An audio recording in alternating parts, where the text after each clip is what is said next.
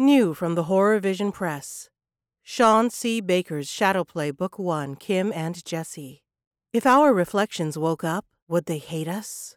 Would they envy our world? Would they try to take it? Two worlds on a collision course, and 15 year old Jesse Roberts is caught in the middle. Shadowplay Book 1 Kim and Jesse is available from Amazon, Barnes & Noble, or wherever books are sold. Also available, a collection of desires, seven tales of modern horror. These seven tales bring the horror home to our modern world.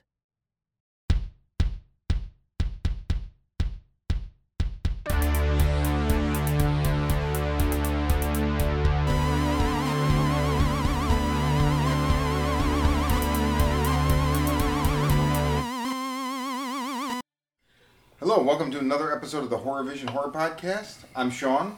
Tori. Ray. And I am Anthony. Uh, I know all the world is afire with Disney Plus, and that's all anybody's fucking talking about. And I have it, but we're not going to talk about Disney Plus. I mean, unless somebody watched like Return to Oz or something. We're not going to talk about Mr. Boogedy tonight, apparently. And Oh. I'm okay with that. Did you watch Mr. Boogedy? Fuck no. I don't even know what that is. is Do that they a- have like the Watcher in the Woods on that one? On uh, I never Disney seen that. Plus? Is that on there? I'm just curious if they have it. I don't know. I don't know. But we're not going to I- talk I- about it. But we're not Okay. talking We're about not talking about it, so it Just don't matter. Good call. Good call. So, Violation. what have you guys seen? Tori, let's start with you. Woo! Okay, so I don't I don't know if I should give a background, Anthony, or not, but It's entirely up to you, my dear. it's been a shit week. Okay. So I thought, hey, Tori, you're having a shit day. You're having a shit week. Um, you're being you're feeling pretty vulnerable and raw right now. What's a good movie to watch? So I watched Midsommar yesterday. Oh, wait, was, was that your first viewing? Yeah. Whoo! Now, did you see? You saw it on disc? Because is it out? It's out on disc now, right? It's no longer. We went. Uh, Maddie found it online. Maybe I shouldn't say that. No, it's fine. FBI, sorry. Uh, yeah, we watched it online, and holy fuck. did, did you watch the director's cut? No, we Okay. watched just the. Uh, but it, I don't. How how long is the original cut? Fucking long. Two- Two, hours and Two thirty-eight half. minutes, it I think, or did something. like that. not seem. No, like it doesn't. It doesn't at Oh, all. oh my god. Um, fucking gorgeous. I I want to watch it again just to see little things that I know I missed, and I was just trying to take it all in at once instead of focusing Mm-hmm. um, on things. So, fucking beautiful. It reminded me a lot of The Shining. I think just the way shots are set up and how they use the environment as like a character. Mm-hmm. I couldn't get over it. Um, I cried after, like Nice. when the when the credits rolled. I, I just it felt like such an, an emotional release, and it was super raw. And I think if you're in any of that kind of raw emotional state, it's kind of hard, but kind of cathartic at the same time. I was gonna ask. It was heavy. I felt Like afterward you're like, no, I Feel saw better. it. I, I Feel better. especially when you see her, spoiler, crying at the end and like then start laughing or smiling like that. I don't know. It just hit me really fucking hard, and I I had to let it all out. And afterward, I felt like picking up a cigarette again and smoking because it was just so much. But That's right, Marlboro cigarettes. hey, I can take the place that guy just passed away. you need a new spokesman. there we go. But fuck that Ari Aster man or Aster. I, I don't know how he says it, but fuck, Yeah. fucking brilliant. It reminded me a lot of Kubrick too. Just the, the artistry, Yeah. the craft of it. Just some of the shots, the way they moved, it reminded me of like just in The Shining, just how he moves the camera and his color work and uh, fuck, that was amazing. Like I definitely want to watch it again and just really check things out. Um, so Maddie and I did a double feature. We watched Midsommar and then we watched the remake of Suspiria. Oh wow! So th- those We- are both long movies too. Yeah, a good- it, it was like, oh, let's do something light and fun. Okay, let's do Midsommar and Suspiria. this whole like feminist kick. That's cool. Um, so wonderful. Fucking, I, I can't recommend it enough. I I really. still need to do a second viewing. I IMAX experience. Yeah, same here. You've Oh, seen yeah. it now multiple times, my right? God, like yeah. four. I, I definitely I think Midsommar and Suspiria are probably my two favorite horror movies in the last year. Fuck that and The Void. Just those three. I love The Void. Um, not so much horror, but to me, horror adjacent. I watched Jennifer Kent's The Nightingale. Oh, how is it? Oh shit! I just saw that uh, on on Hulu and I want to watch it. Fuck. You're not gonna like it. You're not gonna like it because it's very mean. Well, but it's she did so much fucking research on that time period in Tasmania. So the meanness has, you know, context to it. It, it um it's really painful. It's very hard to watch. But uh I guess apparently it's very historically accurate uh, how not just uh, the Aboriginals were treated back then, but also convicts that were sent out there. How no matter what, if they were British, Irish, male, female, how they were all treated horribly, and how the British got away with a bunch of shit back then. Uh, it's fucking amazing. It's beautiful, very haunting. Um, Has it got like the emotional strength that uh, Bo- uh, Babadook had? Because that's what. I oh like yeah, about no.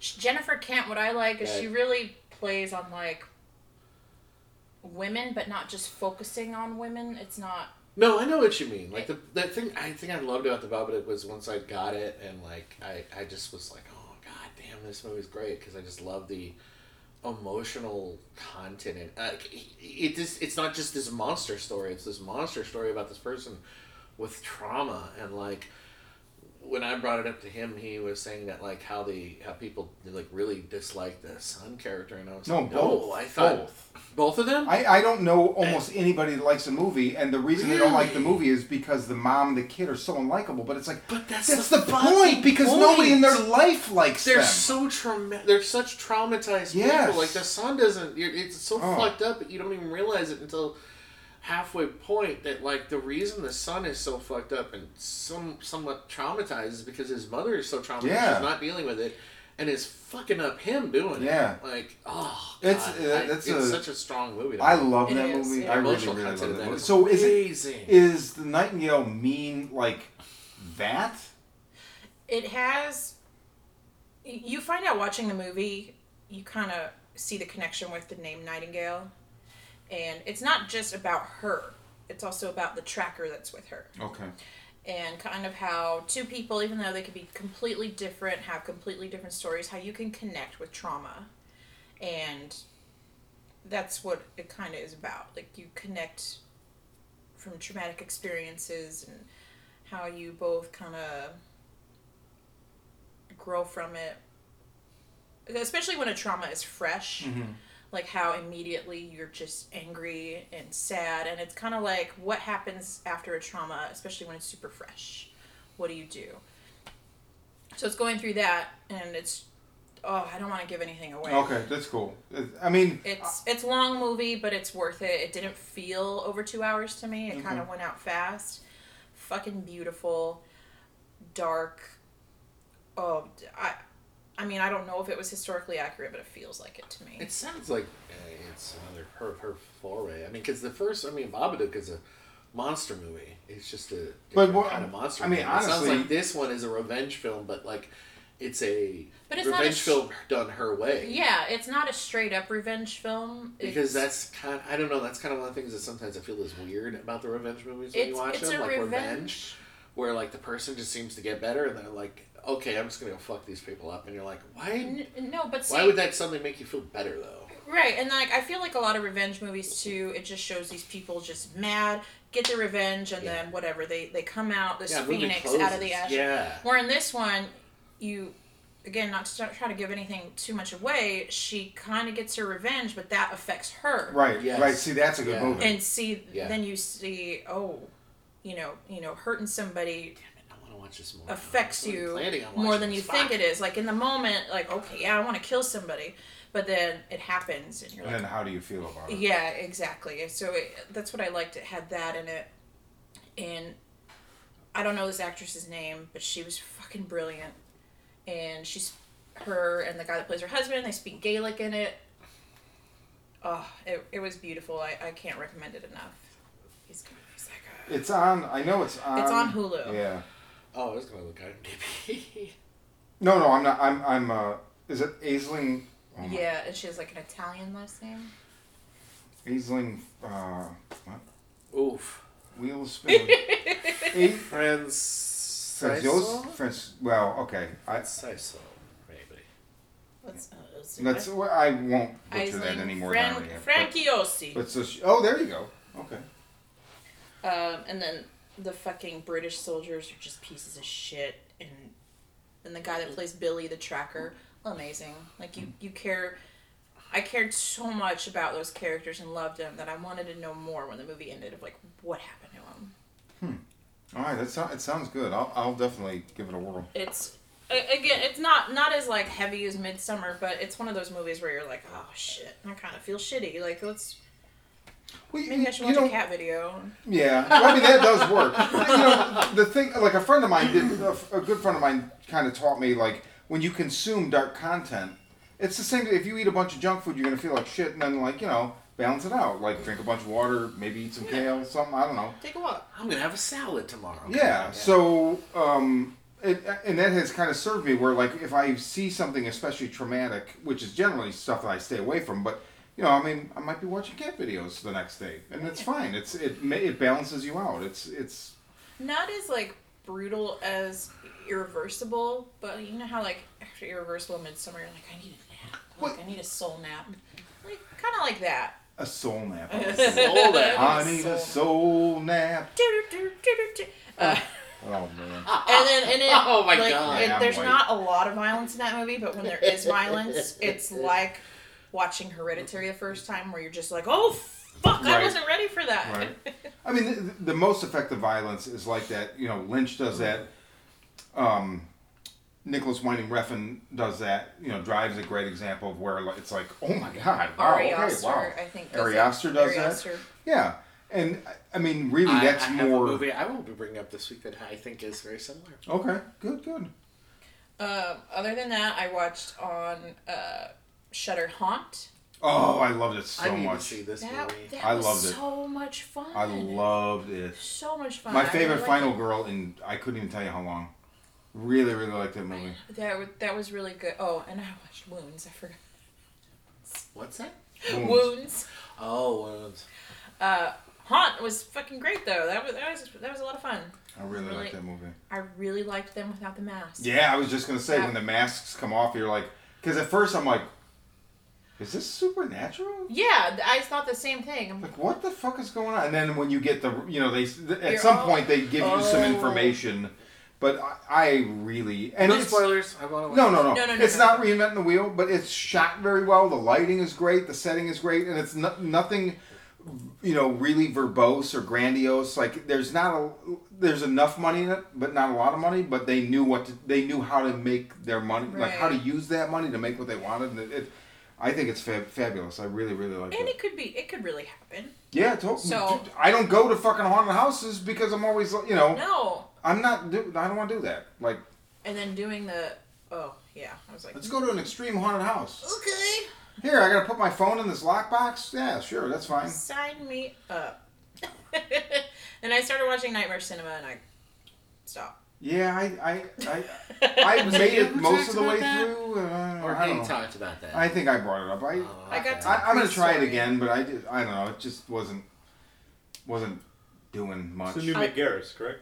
Well, it's an anthology. It's it's so he he explained in an interview in Fangoria he had wanted to do Masters of Horror, but like internationally, Uh. and nobody would fund the show, so he made the movie. There's. So he made the movie, and uh, it's. I mean, it's not bad. It just. I don't know if it was just not. I don't. I don't know. I just expected something different based on reading about it in Fangoria and then watching it. It, it looks. It doesn't look bad or anything. I don't know. It just didn't. But Nothing like catching so far. I mean, Yeah. uh, did you see the black and white story? That I short I think with the chicken or kids. yeah, but not. And I think by that point I was either like I, Checked I want to say I was falling asleep or something. I don't remember. Because so far that that was one of the only really catching stories. Wait, was it the story that the actress was from uh, haunting of Hill- Yeah. Okay, I did see that because she pointed that out. Kirsten pointed that out, and I just remember I. I don't know. It didn't do anything for me, but I feel like it was interrupted somehow. I don't remember how. That that one was good, but otherwise it was kind of forgettable. Yeah, I kind of. It's kind of the way I feel about Tale of Halloween. Like I'm gonna try it again at some point, but my first viewing just left me like, I should love this because I love every director involved in this, and I just it went over me and just it went in one ear out the other. Yeah, Literally. nothing like you regret watching. No, but it just didn't like nothing Like, move the needle at all. but then again, I feel like we watch higher echelon movies, so it's harder for us to. Also, we watch a lot of movies. And- right, we're Yeah. snobs everywhere. Yeah, we're total snobs, man. For me, and nothing's ever gonna beat you know Magnum PI, Ooh. Diff'rent Strokes, the Bicycle Shop episode. I mean, this is the high caliber. That's the theme for the This is the night. you know. I mean, that's Punky Brewster Oh, well. refrigerator episode. Yeah, I man. don't know. I know. That's That's- that's a, that's a good one. For me, it's the uh, it's the um, uh, Saved by the Bell. Jesse has a drug Oh. problem episode. the Uh, caffeine pills. Yes. Oh, much I'm like the so Alex P. Keaton. excited. I'm so. I love that fucking I'm moment. so. Is he singing Pointer Sisters high on drugs? No, no, she's Wow. she's she's. I'll tell you that later. Let's Yeah, not that's- interrupt that- the episode. Welcome to the Saved by the Bell vision, or how about the Belding vision? I feel no, no. like they I like that. probably have a Bell fucking. Plus. Yeah, I'm there's sure. I'm somebody sure. out there who's doing I'm that. sure there is. Like breaking down every episode. Hey, if anybody out there listening has a Saved by the Bell podcast, we'd love to sit in. That'd be great. I've never watched an episode sober, but you know, I mean, why Saved by start the now? Bell, like Illuminati. So, you watch Wounds. So talk about Wounds a little bit. okay, No, I mean, you, know, I, I really liked it. I thought it was very interesting. I got very fucking invested in the the whole cult aspect, what was going on, and it lost me at the end. just too ambiguous. Yeah, and it's not that I don't mind ambiguous. I think I just got so focused on the cult and and all of that. It got me really interested and wrote me in.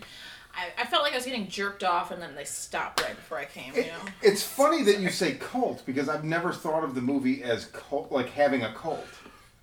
I'm not saying Yeah. you're wrong in any way. So this is, you know, like the lens that we look at things through, right? And, and Anthony hasn't seen it, so I don't want to go too into specifics. But I did want to hear you. You know, I wanted to hear you talk about it. And you know, everybody, we're all gonna have things hit us in different ways or whatever.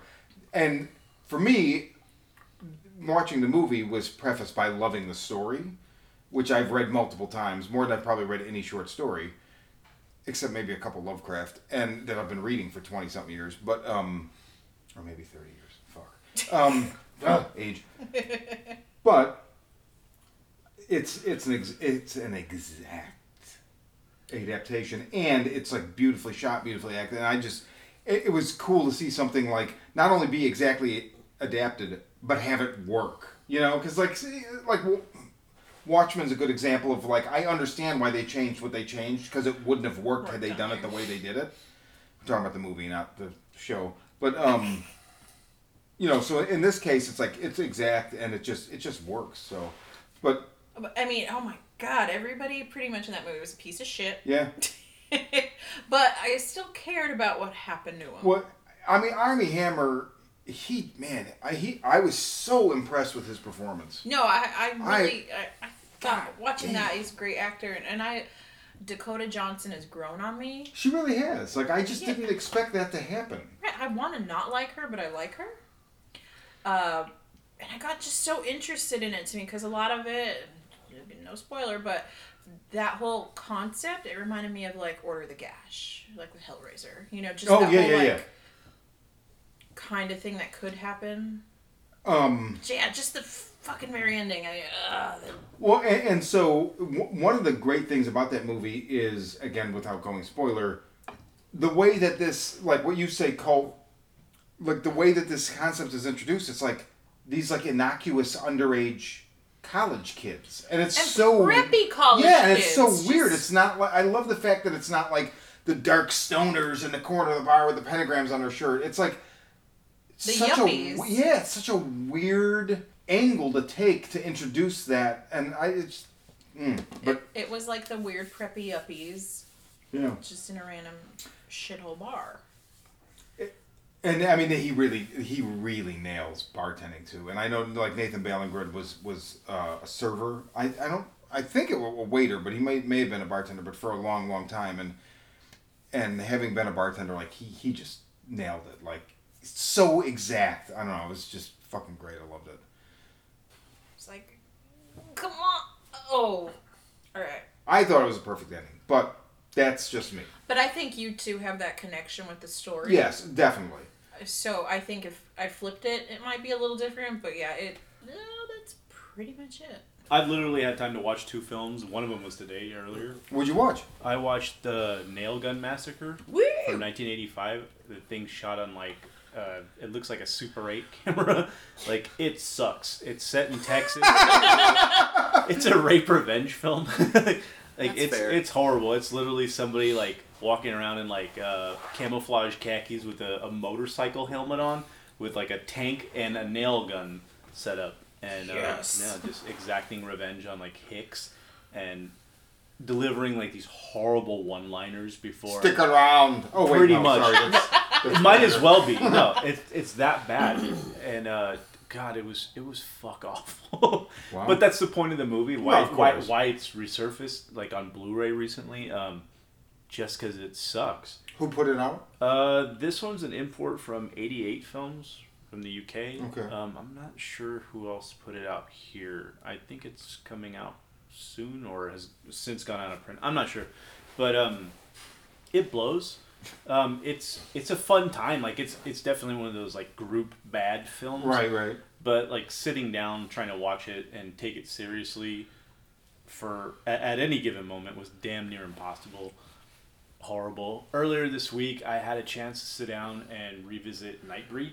Oh, no, now did you do theatrical or Cabal? I did theatrical. I don't, Okay. I don't even know if the Cabal cut is accessible anywhere, or if it is. If it is, it like looks really bad. Is that the bad. one that special disc he got? I think it's on There's a uh, direct- Amazon. Well, there's a director's cut that Clive uh, was he okayed for um, and actually worked on with Shout Factory, and that's the one I ended up watching. But I, I just watched a theatrical cut, just straight theatrical cut. Wait, wait. So, so But the Cabal cut, like the complete like everything in, um, that one has never been released. I think there's bootlegs of it floating around. really? Uh, oh, Arrow Arrow had tried to get it out earlier this year, and Arrow was unable to. Like at the last minute, they're like, "Sorry, everybody, you guys are just gonna get." so the was the one cut." you got me then a director's cut? I, I, I think I may have confused.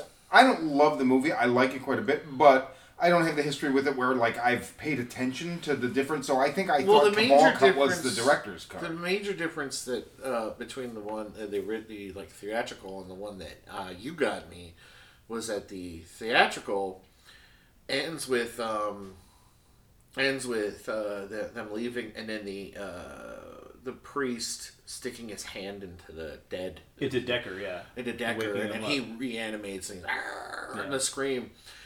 Um, the director's cut. I, shit, now I'm blanking on it. It does something different where like it doesn't. He doesn't reanimate. But that's my favorite ending, straight up. Like De- Decker coming back as you know As a a- monster yeah, from it's being weird. like now just this, you know, Goddamn, it's what was it? screaming, like in agony, like crucified. Mm-hmm. It's so fucking cool. And then the Decker character, like I've said it a thousand times, I hate slashers. Decker is like the slasher that I Yeah. do like because he's not franchised. Um, uh, th- the movie's beautiful in so many ways. I like Craig Sheffer's work in it, and uh, that's why I thought it was cool to see Sheffer return. To Oh, it is referred to as return in Hellraiser cut. Five.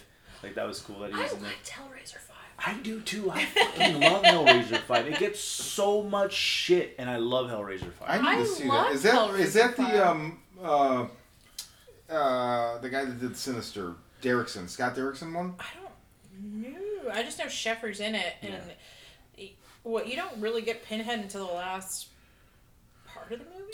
Yeah, he kind of like pops up in these like small dream sequences, but there are Cenobites throughout the film, and, Yeah. and they're, They're really cool. fucking creepy. The twins, fucking awesome. Um, Uh, yeah, and if you like BDSM, they're great. Nice. but uh, yeah, but Hellraiser Five is another story altogether. I do enjoy that film, and I, I think it gets shit on way more than than It it should. to 'cause be. It's Yeah. so good. In my opinion, it's good. It really is. Well, pe- people defend three, Yeah. and it's it's terrible. So. Unfortunately, like that, like five is where they they set up the whole I'm a detective and I'm gonna solve this crime, and they just kind of use that as the archetype for the next like four films straight, and it's just like I don't want to see this anymore. Same thing we saw in Judgment. You get you get the same story all over again. I'm gonna solve this crime. and It's Pinhead, you know, whatever. Um, Nightbreed still really fun. Um, I dig it a lot. Uh, the, the monsters are so beautiful. All the practical practical Yeah. effects that went into that, it just they're still mind blowing Yeah. to this day. Um, I, I think it deserves its own classic corner. I so I won't go into it too much, but that's pretty much all I've had time for this week. Um, but yeah, Nightbreed, fucking I awesome. fucking love Nightbreed. Nail Gun Massacre, complete piece of shit. totally worth watching if you want to watch a bad movie with friends one night. But yeah, it's it's not that great. So you just had total spectrum. Total, yeah, Yes. that's, that's cool. It's So been a busy week for me, so yeah, that's pretty much all I've been able to get to. Nightbreed is, I think, what really did it for me was it being fantasy, which I always loved, but then it was dark fantasy. Oh, yeah. Yeah. Just, I, even as a kid, I was like, "Fuck, I want to live in Midian. I want to of be Nightbreed. I want to be one of the children of the moon." yeah.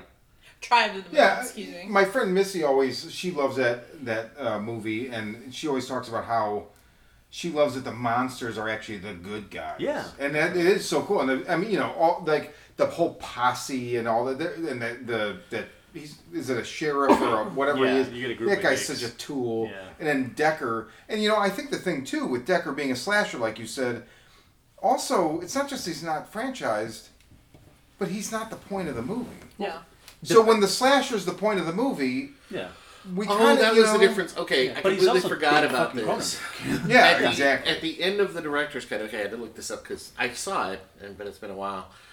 At the end of the director's cut, it doesn't end with that. It ends with uh, all of the Nightbreed are in a barn Yeah. in the sunlight, and he and um, what's his name, the main character Boone. Boone is telling the girl that like he has to go, she Go has to him. go yeah he has she has to go because she's not like them and he's not like her anymore and he has to lead these people and so the concept of the love affair is it has to end and like the they didn't have that in the original in the theatrical cut in the theatrical cut it, it ambiguously ends with them together Okay. and like you don't know Which makes sense for a work out. theatrical cut. But yeah, the alternative, it's in the director's cut. It's nope. You gotta go. I got these people. I have So- to lead. The Cabal cut then is how much Unless you more get stuff. I thought it was like a. There's hour, also like a Okay. big chunk. There's I also know I've read some about this at more- some There's point, but also some don't- more gore that's added in. There's also some more. Hopefully not. Yeah, well, hopefully not the sex scene in the prison from the book. Ugh. Oh, God damn it. It's close to a three-hour film, though. I Okay. think. Yeah, it's somewhere along I those feel like didn't a the- I feel like we a watched Fox played direct- that, We watched I feel like somebody played- at I feel like- house. But no, I no, swear I'm, to God, I've seen like the super long version too somehow. I like I I'm, said, al- bootlegs have existed for years. I'm almost sure like the music box in Chicago, like one of the like the, the movie massacres or something. I I could be wrong, but I feel like it it has played in a theater within the last five to ten years. But I could be wrong. I could be you thinking know, of the it's, director's cut. it's- it's weird these things because you, you there's stuff like It's like the Berenstein Bears. The Berenstein. no no no. The bears There's, or the um, lions. There's this. There's this one. Um, shit. I, I just blanked on the name of it. But there's this. There's this movie that was made in the early '80s with um, the guy from Waxwork. Um, Oh wow. the lead, and uh, it's one of the. It, it was famously one of the three movies that he's known for, besides Waxwork and and um, Gremlins. Gremlins. Um, and it's where this it's this weird film where it had all these SNL like first generation cast members in it, and um, it it's never been released in like th- theatrically, and it ran on AMC one time in like 1990s and everyone remembers like oh my god i remember hearing about that or saw it. But like otherwise it's impossible to get a hold of the film Dude, his IMDb credits, he's in Hellraiser 3 Hell on Earth wow as boiler room patron getting stabbed with pool stick. Nice. That's literally his character. I want to be. I want to have that credit. The Psychic, Zandalee, The Hitchhiker, Mortal Passions, Rising Storm, Lawrenceville Stories, American Playhouse, Crossings, Survivings, Nothing Lasts Forever. nothing lasts forever that's it It's this weird film where the uh, Oh yeah, Belushi's on the thumb. yeah Wow. Belushi and Aykroyd and um, fuck, that's the other one's name. The one who played Venkman. Oh Murray, Murray's in it. Yeah, but he's the lead. Mort Sahl, Eddie Fisher. Wow. It's got a crazy cast, but it was this film that was made and then like it, they just shelved it. And He played on AMC once, huh? It played on AMC one time. And time. it's been on his brain since then. and people, well, no, it's just this infamous movie. Like I have, a, I, col- I kind of collect mentally infamous movies, like you know, the hard to find or like never watched or saw one time kind of thing. You know what I remember as a kid? I remember seeing a cut, and I re- we recorded it on VHS. A cut of Legend, Ah, but it was a mix of the American and the European cut. Oh, so the Tangerine Dream soundtrack. It and had the, the uh, Tangerine Dream soundtrack, but it had scenes that are only from the European cut. That's interesting. Yeah. interesting. So for years, Mm. I was very confused. Um, until uh, you know information, I got information that there was two cuts, but I, I watched both again, and I was like, I swear to God, and I, I watched the VHS that we had all those years, and yeah, the cut they played on TV was a mix of the two. You know, th- that's interesting. That reminds me of Fascinating. you know before DVDs and like the internet and stuff. Now this is common knowledge. I feel like, but growing up, John Carpenter's Halloween on TV has scenes that are not in any version of the fucking movie, other than when it played on I TV. believe it. And it's Yeah, and, and I used to- remember always thinking, where is the scene with Loomis and young Michael? Like I saw that, and I mean at one point I remember thinking like, what the, you know, and. and I, They I used just always to thought do, it was really they used, interesting. They used to do that a lot. They used did because there was like a lot. commitment time or something, but and, had and to there fill was up that space. yeah, to cut and there was no Yeah. format for it to be released Well, on like a also, DVD as like an ultimate sometimes cut, because right? they had to cut things like they're like oh that's too violent or that's sexual so we kept to cut this and like and so substituted they were like yeah, oh, they have to have in. something else. like it's a weird movie to throw this out at like but like there's a famous one for like the movie Teen Wolf where in the scene that originally ended where he drops off his friend walking her home in the TV version he starts walking back home and these dogs start following him knowing he's a werewolf and it's a joke that's there in the in the in this TV cut but it's not in the theatrical cut and it's not on any of the DVDs it's like even a special uh, feature or anything Michael J. Fox was like, let's cut. Yeah. Who's already shaking in front of the dogs? Oh, oh no. You are freaking horrible. So, before we go into mine and Ray's watches for the week and then the, the movie ultimately, do another uh, classic corner.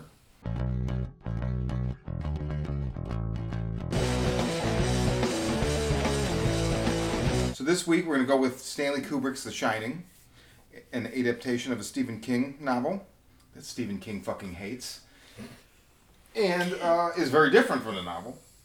So, I don't know. What do you guys, Anthony? What do you think about The Shining? Talk about how it hit you, how it didn't hit you. Well, I remember seeing it for the first time as a kid, and it, and it being really hyped up um, by my father, who's an avid reader, uh, has gotten me into reading, and especially uh, horror, reading horror. Uh, he he told me, you know, the uh, the Stephen King novel was fantastic, and he's a big King fan. He read damn near every book he's ever put out. Um, so I watched the film because I think the content would have just went over my head had I tried to read it as a kid. Um, I remember being really uh, almost entranced by by the way it was filmed, and then obviously growing up later, oh, it's Stanley fucking Kubrick, um, and uh, being f- severely freaked out by like the bathtub ghost fucked me up as a kid. Um, but I mean, I'll, I'll always remember just the elevator opening with blood and just thinking that's fucking cool. Um, other than that, I mean, it's a solid ghost story. It, that's that's one that's you know kind of stuck with me for for you know a good period of time. But you know what? It hasn't aged well with me. And I've said it before. It's one of those ones that's just kind of fallen out of favor for me. I, I tend to fall asleep a lot when it comes on.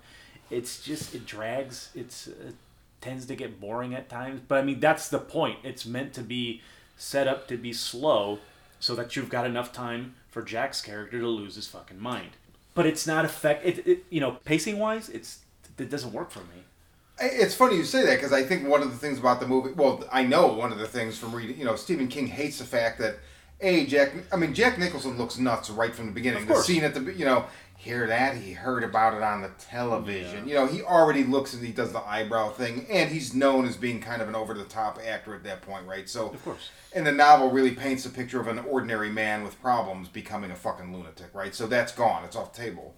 So it's funny that you say that it needs the pacing for him to evolve, and I feel like there's an evolution there too. I mean, I think I get King's point, but I, I It's I know. funny you say that with the, with that. Uh, It's the interview for me. That interview. oh like, Stuart he Ullman feels weird. Stuart Ullman, There's all the just best something people. off-putting about Nicholson in that interview. Like I'm, look, I was sitting there and I, I don't know. I feel like, I feel like if, if I was one of the interviewers there, sitting there talking to this guy, afterward when they when he, after he left, like our applicant left, and the other guy would look at me and be like, "What did you think?" I'd be like, "There's something, just are you getting a serial serial killer vibe off of him?" I feel like that's a guy who hides bodies under his house. Like, there's just something unnerving about like his. He has such a plastered on smile in that scene. That's very interesting because you know one of the things about that interview that I've never thought of before is the fact that like as they're interviewing him, like there's people leaving. Like it's like the last day. So if they do get that vibe, they're kind of like, Well, "Oh, we're leaving." So Who else we don't applied? really we don't really have time was- to interview it anyone else. So him and that uh, and that badger that applied. it's, it's funny, and it's almost like I got to go there. The gotta go with Simpsons, you know, uh, the shinning, the scene where it's like Smithers is like.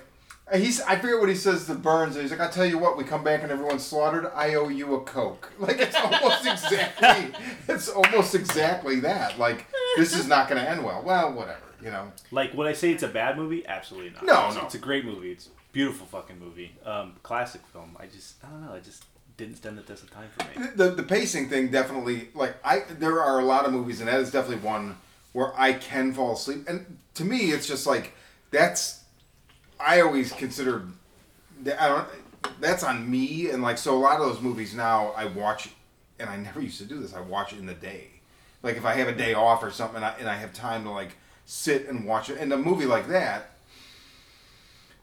just real briefly, and then we'll go to you guys. But for me, that movie kind of taught me how to love horror movies, and I just never forget watching it. I don't know if I'd ever seen it before or not, but watching it um, in high school, my high school girlfriend, and we were watching a bunch of horror movies. You know, just kind of like checking boxes, stuff I hadn't seen, stuff we hadn't seen, and I just remember being stoned out of my mind and sitting on the ottoman in my parents' living room and watching it and realizing at some point, like becoming lucid, and the music, the Bartok music and the Penderecki had drawn me in.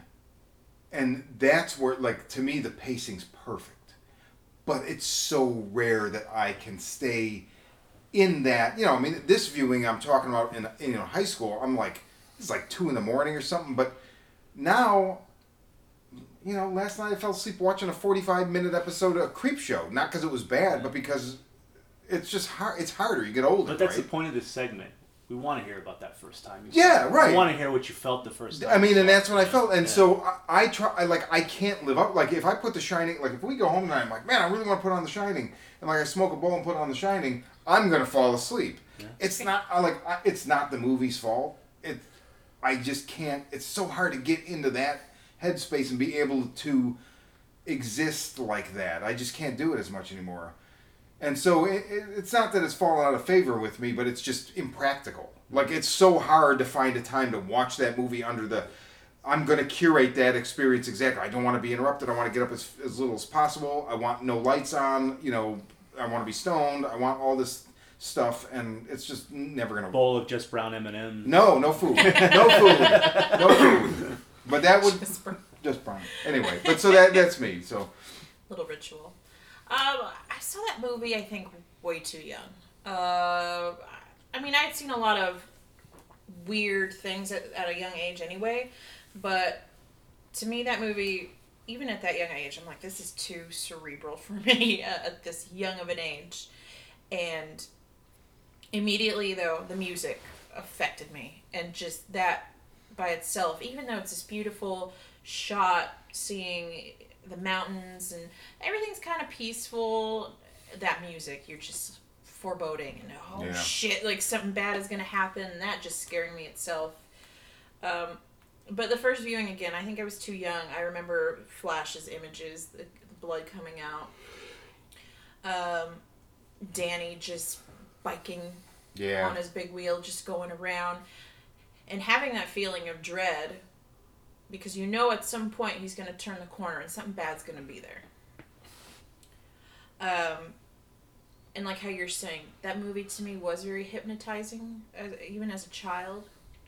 Uh, like I was watching something that was just too far uh, over my head at the time, but being really enthralled in it. Well, and when you're a kid, Yeah, you're- that's the kind of thing where even though it's slow paced or whatever, it would draw you in because you've never seen anything like that before, and and it's like, And- what is what is this? Why is this like this? and it, it sounds so cliche, but the goddamn carpet, like that Oh. always stuck with me.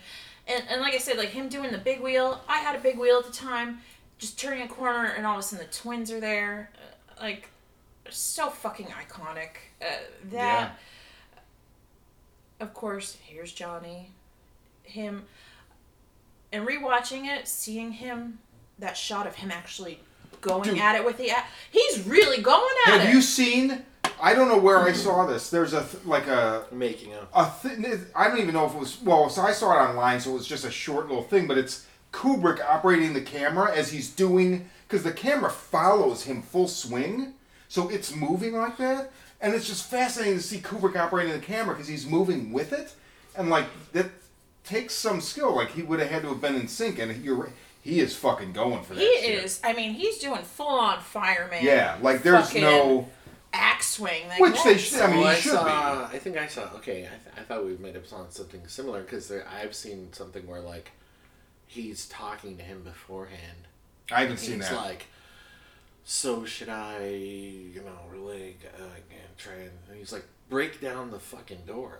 He's like, "Go for it, Yeah. man!" And he's like, "All right, full speed, full intensity." And he's like, "I want more than full intensity." And he's No, like, but all right, cool. Seeing, and I, I get what you guys are saying. Like Jack Nicholson is over the top, and instead of you seeing like a man slowly become crazy, it's like oh he's kind of off already, and he's just pushed over the edge.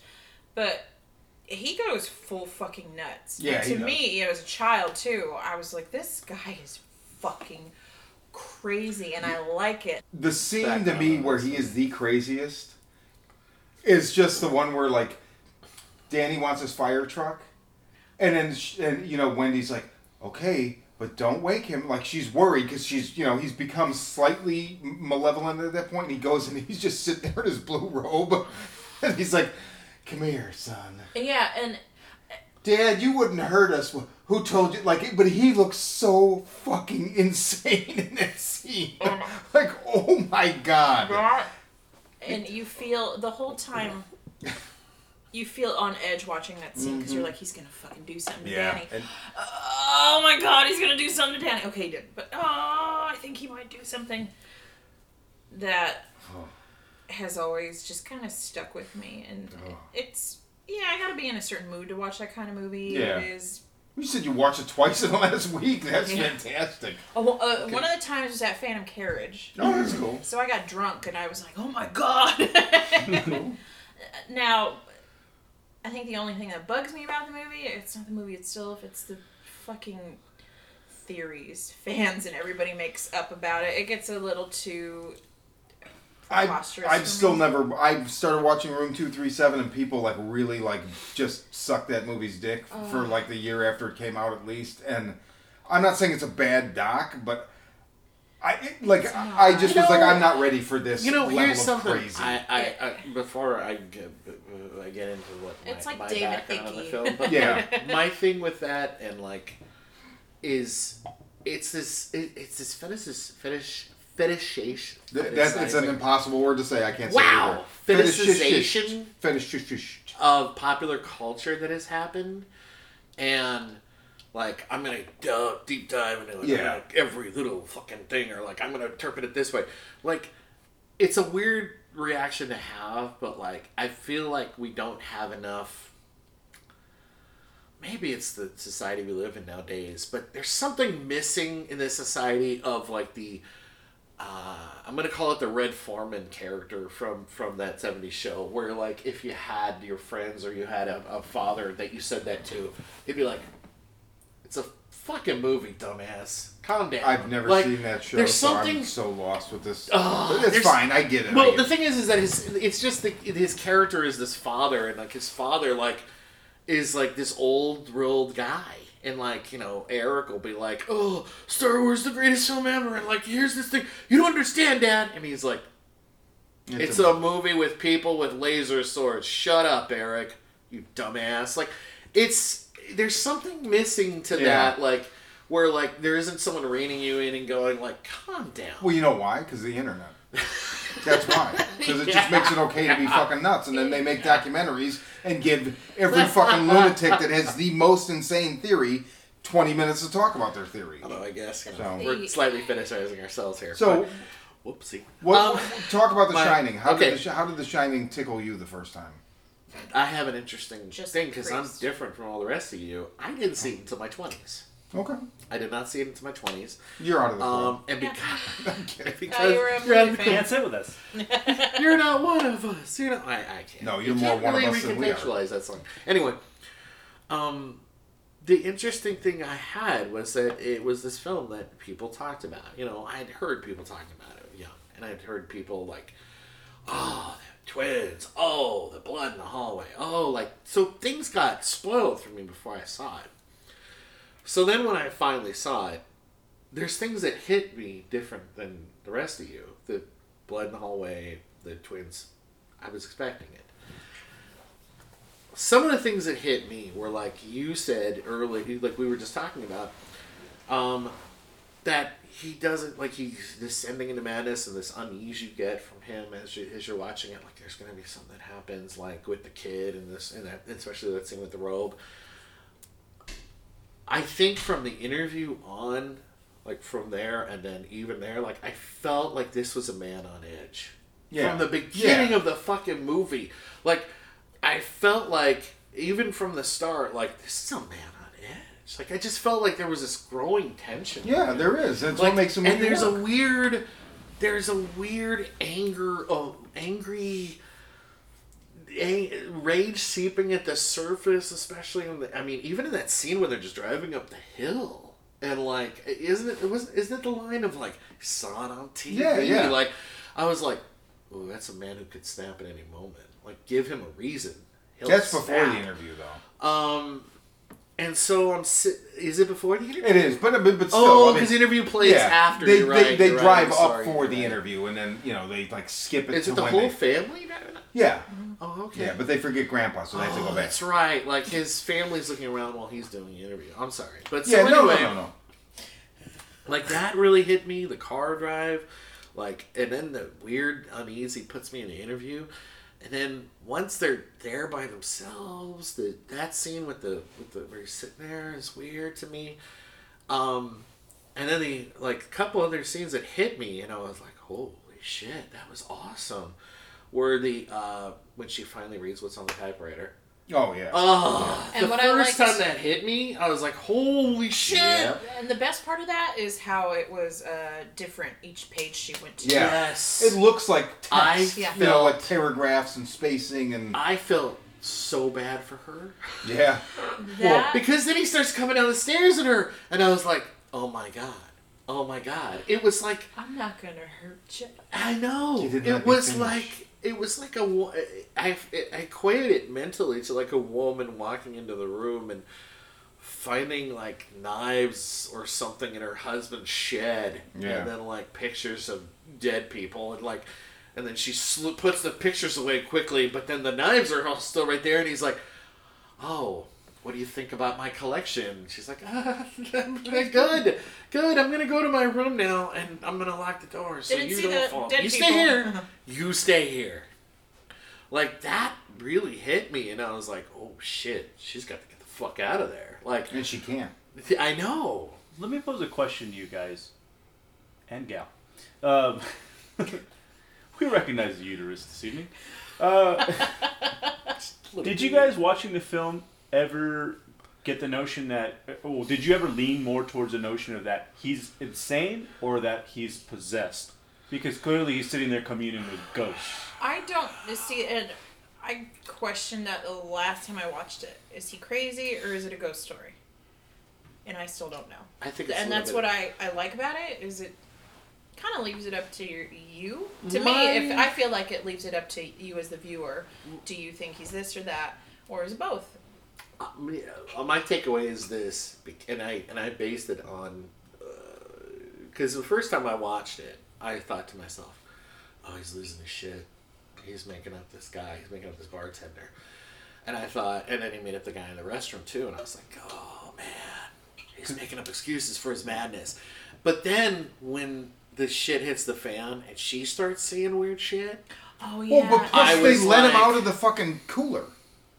Like they, li- the literally, Yeah. they let him out. Ghost lets him So out. he's yeah, yeah. He, I don't think forgot he's, about that That's when I went, oh, this is a haunting. So like my interpretation was that like he was a man who was on the edge of, of, of anger all the time, but they just pushed him. They just went. he was the easiest to manipulate because what, he was like what recovering at the time He's- he's recovering, but yeah. also he he has the shining as well. So you know he's already kind of in touch with these things, and maybe that's why he is the way he is. Like when you go into Doctor Sleep, like it's not a spoiler, but Danny grows up and he's on a path much like Jack, where he's drunk and on drugs and just kind of living this fucked up existence, and it's largely I think implied because he they has- can't deal with their gift. yeah, like well, it's not Or guilt, it's a it- curse to them. It's he's in touch with this shit that nobody else is, and it's a way to.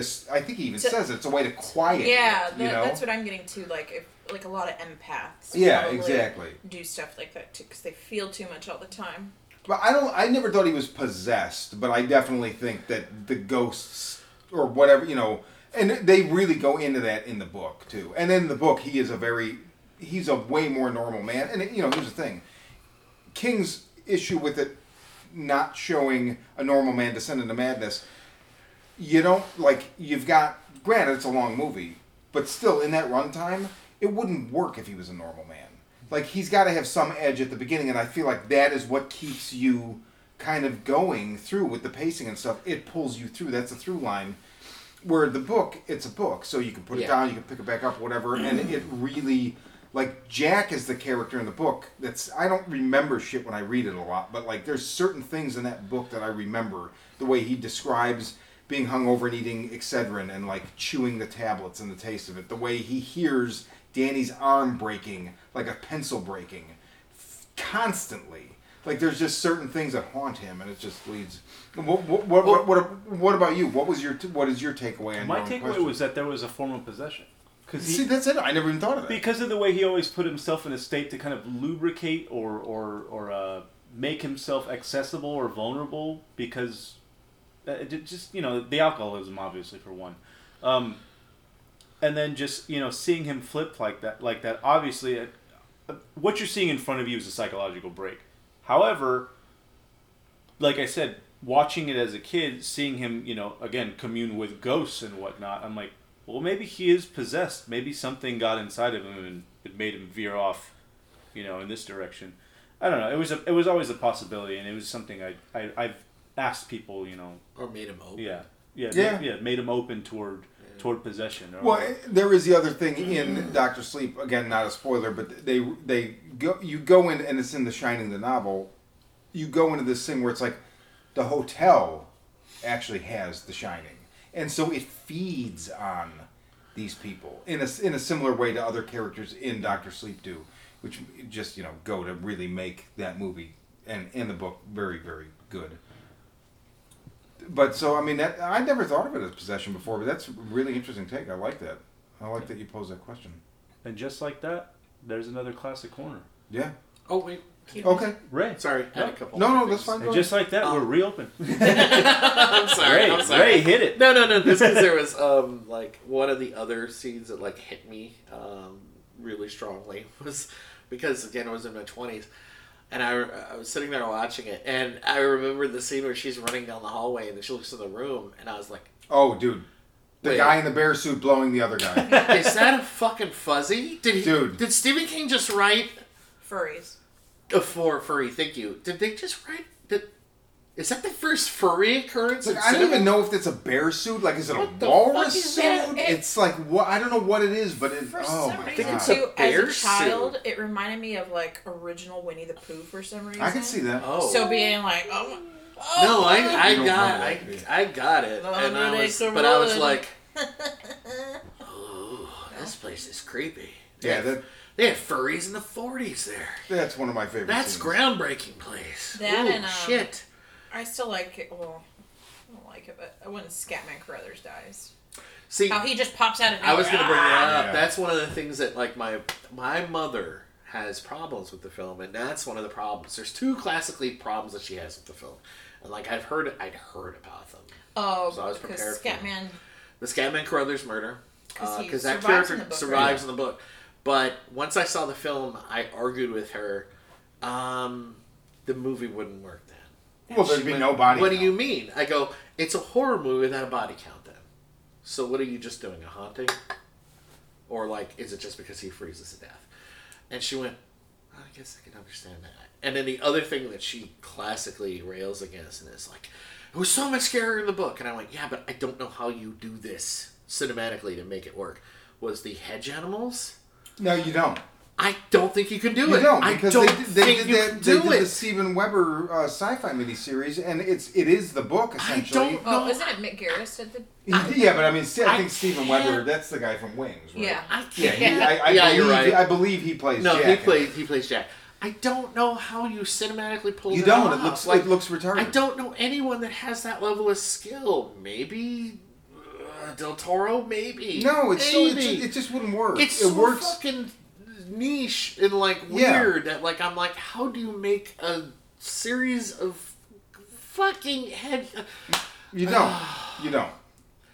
I'm like, it's like trying to make the outside of uh, uh, what's it called, Small World, without. I mean, not talking about the ride itself, but like the animals that are on the outside, the the, the carved garden You're animals. talking to somebody who's never been to Topiaries? Disneyland. Yeah. Yeah, the topiaries. They're- they're look at those topiaries Look are at the animals. scary topiary. Like anyone would. I mean, it would might work for like them for Halloween, but like anyone who's gonna anyone wouldn't be like really terrified. Well, I mean, I think the idea is that you take something that is that, you know, banal and like, but something that's so innocent and stupid. Yeah. And to make it. Yeah. But although I will say, like, to, to circle back, you know, I've said before on this program, Midsommar, the the tableau that you are eventually shown at the beginning with the sister and the parents anybody else that did that, it would have been laughable.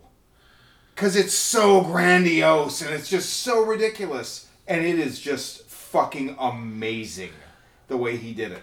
Ari Aster made it work, and I don't know that anybody else could have. So maybe somebody could make evil. Because the idea in the book is that it's topia. Like, who fucking cares? I know. And, and But you know what? That's what's going to kill you right now. Well, you're kidding. No, that's I going to think- kill you. Uh, from what I've just from here, from here, from how I hear it was described in the book, and I kind of understand is that they're not moving. It's like the kind of thing where like.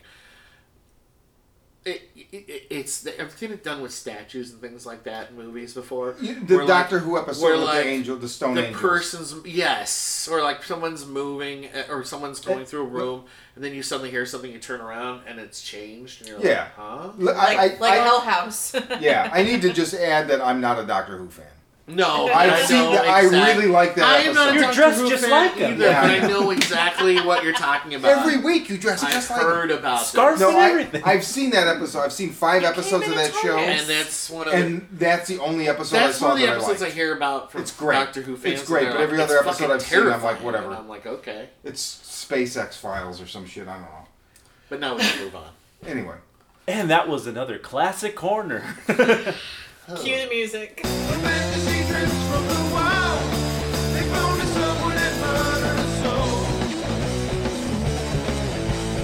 So I finished American Horror Story 1984. It's done. I'm so fucking happy. Probably the best season. They stick the fucking landing. Nine episodes. I, I waited until about two weeks ago to look at IMDb to see how many episodes there were. When I saw that there were nine, I think that's the fewest there's ever been. And it- I was like, that's a good sign. They they stuck it. They didn't do with the last episode what they what I thought they were gonna do because I was kind of hoping Billy Idol or somebody playing Billy Idol would show up, and it didn't fucking happen. So I didn't, you know, face to face and back to back. I did not see or feel his sex attack. So I don't know what to say about that exactly. But in I, I'm gonna say this is this is a small spoiler, but I got to talk about this. I didn't talk about this last time, but in the I forget it was the penultimate episode or or it was either in seven or eight. There is a Kajagoogoo massacre, and it, Wait. it is amazing. And just think about those words. I'm I'm three. Kajagoogoo massacre. I feel like I gotta watch this series now. I I'm, at I'm least three that- beers this in, season. so I need you to just say that even slower. You just say Kajagoogoo. He did Is it too shy? No, no. No. Oh no, no! I mean, ah! although that song surfaces multiple times, but like there is literally, and it's so fu- there's it's so funny. We were talking about this last night. there's like a point where somebody says, "I I think it's a singer. Who's the singer? Limon. I think it's Limahl. Which is my favorite Sprite flavor." Yeah, definitely. And, and I got one in the fridge for you, actually. cool. Dug I- it up from 85. nice. They say to him like oh, he, he says something. Oh, we only have one song anyway, and then somebody says like, well, "What about the Never Ending Story?" And he's like, "That's my solo career." Oh my god. But there, th- yeah, there, there is a Kajagoogoo massacre, and it is glorious. But it, it, I, I love this season, and it is exactly like what I thought based on the trailers before it started. Where I'm like, okay, they're hitting so many things on the nose, and they continue to do that. There's like one big in the second last episode. There's a scene that's like right out of the first installation of a very classic slasher from the 80s and it's like I knew they were going to do it but there's a reason they're doing it and it wasn't the reason I thought I thought it was going to be a meta thing and it wasn't a meta thing and just they I, they just it was just so fucking good. I really liked it. And I had a little bit of a weirdness with the fact that like I really love the Richard Ramirez character and I'm like that's a little weird that like I'm like oh, I love Richard Ramirez, and like he's somebody that actually killed people in real life or whatever. And I feel like there's an Sean attempt. carved a pentagram into his I palm, did. by the Oh yeah, of course. I didn't carve that there. Uh. My father put it there. Ugh. My real father. Oh, start Um, singing Night Prowler. Yeah. Nanu nanu. But I feel in the last episode they make their very grandiose like, look guys, we're aware we used Richard Ramirez as a character and you all enjoyed him, so this is where we kind of make amends for that. So here we go. Uh, you know, whatever. I don't know, but I really liked it. It it was I thought it was the best season. That's how I feel like Mindhunter did to me with Ed Kemper. I'm like, oh, Ed Kemper, we could be friends, and then you're like, oh, shh, no. I, don't, I don't feel like Mindhunter made No, me feel well, like I could be friends. no, friends yeah, with but like they kind of like, I definitely don't feel like that. cause they, I think, cause they humanize him. You're like, I don't oh, even know that they. they not like, they- humanize him, but he, they make him kind of likable. yeah, they do. But but also, I mean, the last episode of the first season reminds Holden why. You know what I mean? Like, oh. oh, oh, This is why we don't become pen pals. yeah, exactly. And if you haven't watched that show, it's fucking No, it's fantastic. so Both good. seasons Fucking- are fucking Yeah. killer. So I guess uh, I, I don't I don't think we talked about this on here, but like the next season isn't going to be until like I feel like it's 2021. Wasn't it like two years Yeah. between seasons? I watched anyway? it late. I watched. Yeah, you're right because I watched it uh, just at the end of 2018, so I didn't have to wait that long. Then the other thing I saw was um, Zombieland 2. No. Which, from the trailer, I love the first. I love the first Zombieland. It's a great It's flick. Saw it in the theater. I've seen it a couple times on video. Love it. Holds up.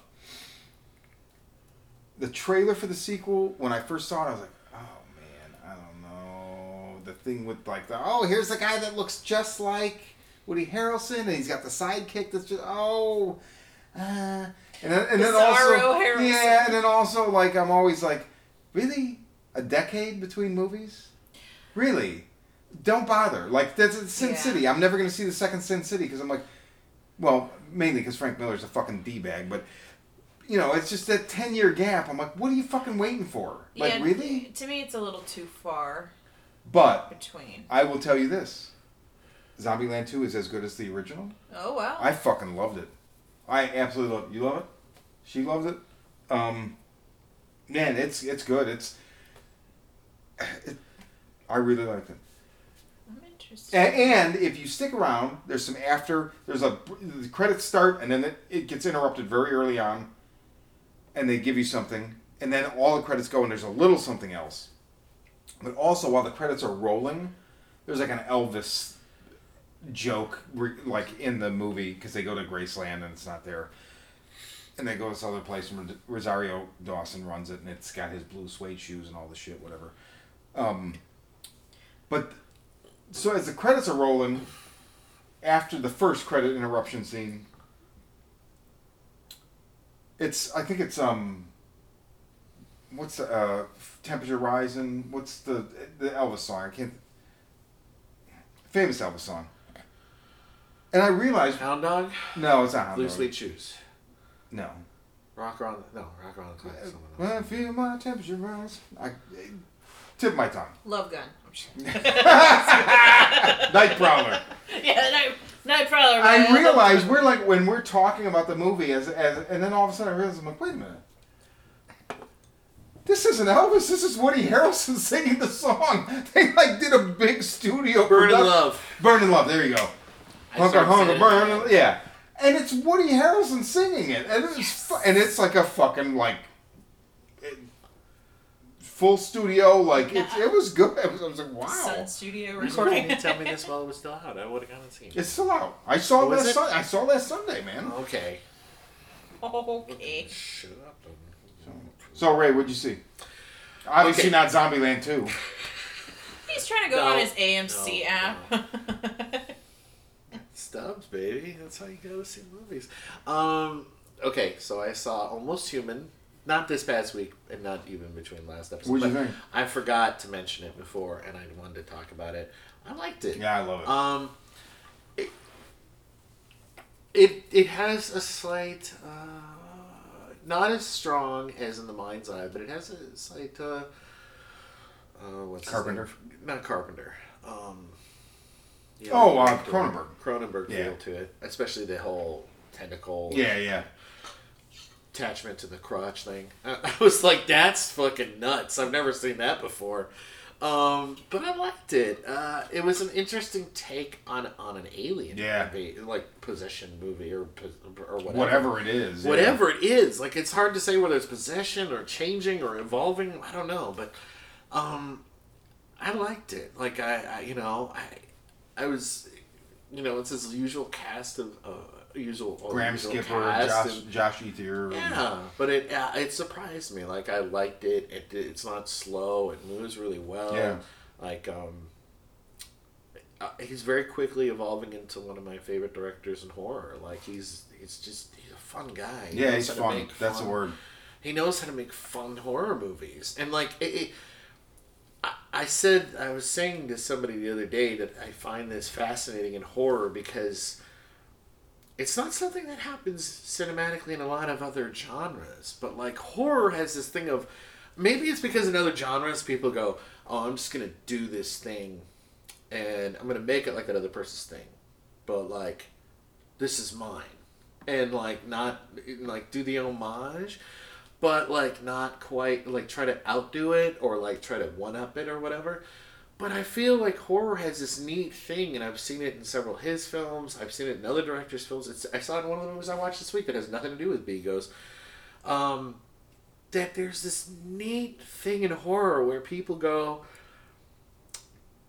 "This is an homage." Like, in, instead of like you could you could they could be accused of ripping off, but they're like, "No, no, no. I know what or where this comes from. I know what I'm referencing."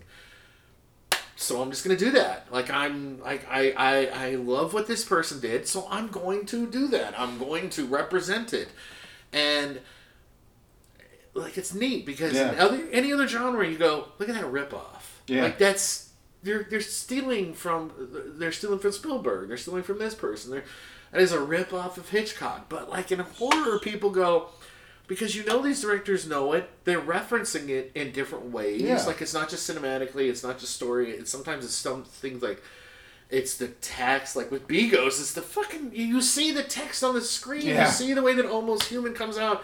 You see the way the titles come out, and you're like, that is Carpenter. Well, I think Right the, there. the lovely thing about horror in general, I mean, granted, there's probably a few, but I feel like most people that are into horror, they fucking love it and they want to nod to these Yes. people that have influenced Yeah. them because Yeah. horror is such a little niche and it's kind of frowned upon or not taken seriously, unfortunately. It's a genre of auteurs where, like, Yes. when you, like when you That's a say the good rip-off thing, it's like think about action movies. You think, look at any Yeah, just no. look at look at the eighties and nineties was action something- movies. They're all just ripping each other off, and none of it feels like an auteur like acknowledging something. They're just like, I can do that yes. too. I'm And, gonna it's, and you know the one-up thing you. is, is that like I don't even feel like I've ever seen an action movie where someone makes something today, and I'm sitting there watching it, and I'm like, uh, are they doing? Um, I just blanked on his name, but right now, but I like, uh, is this guy doing an homage to the director for fucking RoboCop? Like, is this a Verhoeven? The oh only Like, I just don't think it would play off well. No. action movie to me is Hot Fuzz, but it Yeah, was more well, but, of but, yeah, but, but and it they're also like blatantly announces like that, like you know, Yeah. that's the super cop. intention. Yeah. no, that's the thing. That's the thing about it too is that the movie tells you what he's homaging too. Like he gives it. There's that scene where they go. He takes him to his apartment, Oh, yeah. and he's like pulling out all his movies, and he's like, "Oh, You let's watch Point? Break. Let's watch this. Let's watch that." and you're like, "Okay, I know what they're homaging because they Yeah. just gave me footnotes." Horror doesn't do that. Horror goes, "Here's this movie," and then you know it because you fucking love those movies. Yeah. yeah, hair. It's so Horror cool. does the. Hey, you know, you see that? See what Yeah. we did there? If You're a true fan. You saw what we did I'm there. Yeah. Uh, Almost Human reminds me a lot of Life Force. Again, like that whole Ooh, Alien- I've never, saw, I've never seen that. type that's an interesting like, take. vampiric Yeah, alien, Tobe Hooper you know? space Yes, it does. Yeah, yeah. I'll be honest, it's boring. It's got some really cool like practical effects in it, but it's boring as shit. Is it? Yeah. And some of the yeah, some of the violence, I was like, oh shit! Like the was it the gas station? I'll give you this. It does take a little bit to get Seven. started. Like it takes a while before he comes back. It takes a little bit before he really starts to get the violence. See, and that, that's where Begos improves. Like, I, I don't like Yeah. scanners. Mind's Eye is the, the version of scanners I want. Uh, yeah. And, and, and I say that, and I go back every six months and try and watch scanners and get it. Maybe one day I will, but I just don't. I'm not saying it's bad. I just don't get it. I don't like it.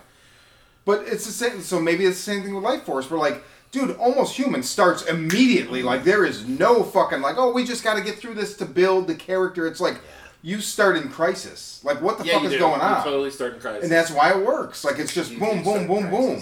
I think that's one of the reasons I liked it too. Yeah. Is it just the guy shows up and he's like, "Way to go! Get the fuck out of here!" And then, and then the guy gets taken. Uh, the other thing I saw was uh, this past Sunday after the last episode, I went and saw the Lighthouse, and um, How was it?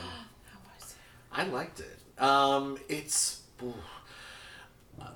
it's a, it's an odd review for me because I literally said I texted Sean this Yeah, you, because I when it ended, I said, okay. when it ended, I literally sat there in the theater, and like, most people were silent living. Like I, I think they don't know what the, they didn't know what the fuck to expect. I kind of knew what to They're expect. like, wait, what happened? And I to went- Pattinson. He's not sparkling. Wait, Yeah. is it Pattinson or Rag? yeah, it's Pansy. I He's think not that there was a sparkling. couple girls there that were literally there for Pattinson because I was like, And they were disappointed. Uh, it would. Fuck. It was these two girls, and one was wearing like a cartoony hat, and like I was like, uh, ooh. That's like being a fan of. Harry Potter, and then you go see Equus, and you're like, oh, oh, yeah, exactly. And I was like, you're fucking a um, horse. Okay. I want, a, I I was want like, a cute little teenager. You feel like the doing wrong place for. Okay, well, let's see how this plays out. Um, but yeah, so people are wa- getting up, and walking out, and I just went to myself, huh. Okay. Like, I just. I'm still thinking about the actual story Yeah, of the film and, like, how things unfold, but. ah, it's like, hard to unpack. It is hard to unpack. Uh, there's a I still lot, haven't, Honestly, There's a lot to unpack. I. I, I mean- know I need a second viewing in order to like I, I just don't know but what I saw. but like uh, like I like I said to you in text, like it's a fucking beautiful movie. It is Like, gorgeous. I don't. I'm I'm curious if it, how much was the cinematographer or how much is him as a director or them both working together. But like, oh god damn it, there's shots in that film that like if they made it into posters, I'd hang them on my Yeah, right. I was like, Agreed. like one of the ones that hit me right away was when they get to the island and they're just walking to the lighthouse. Yeah. Two characters, and they pat and they're walking along and they were walking along this cliff, and they decided to do this upshot of the cliff with you see them walk along the cliff, and I went, "That's a cool fucking shot." Yeah. Because somebody could have just went, "Let's just walk behind Yeah, them," of course. Watch, watch them walk past, and they went, "No, no, no, no. We're gonna go down there. We're gonna shoot up, uh, up to them." Yeah, and I thought, Because that's it, it makes them small compared to what they're, It's- you know, it miniaturizes them. It That is diminishes my them. point. Is that there's so much smart camera work Yeah. in that film, and like another shot that I was just like, oh shit, that's a fucking great shot. Was that weird dream that he has? I forget. I forget the name of the characters, but where he With the tentacles and shit. no when he goes and he like sees the body Oh, and yeah. he turns the body over and it's him and then he feels the hand on his he sees the hand hit his shoulder and he turns around and there's uh totally blanking on Defoe. the actor's name there's Defoe and Defoe's naked and it cuts to this side shot and there's him and then there's him on the ground and then there's Defoe and Defoe's in this great like it's it's like Grecian like Yeah. this great Grecian pose and his eyes have be, are shooting light in there like a fucking lighthouse. And I was like, that was beautiful. Yeah. Wow. Fucking That- blew my mind. That movie is all about the language of the visuals and just not really like I think one It of the reasons I is- haven't unpacked it is because I don't think it's I'm trying to Well- like force order onto these chaotic things. It And it's, sounds it very is, dreamy. there is, It it is. is. very dreamy. it's It so is you asked me very la- on the last episode if it's Lynchian and I said yes. Would you agree? Yeah. Yeah. Yeah. Did- So and I know somebody It's Lynchian in its construction. It's Lynchian in its like, I don't, is that happening? Or is Well, that and we're, we're Is playing is that happening? we're playing with the raw jelly of like the primordial mind. None of this is like yes, you know there's there's no like oh well here's you know obviously the story is this. So it's, a, Yeah. it sounds like how William Burroughs writes. it's yeah. Where it you're is. like, Ooh, oh, That's a good call. yeah. Um, yeah, and then like, uh, there were scenes where like I was literally having to catch it with Defoe's character, and that like sea dog way of talking. Well, I love when Pattinson calls him out on Oh, it. He's like, "Oh, you're Captain Ahab way of talking or whatever." Yeah. Like I love that. 'cause I was like, that was amazing, wasn't it? Like.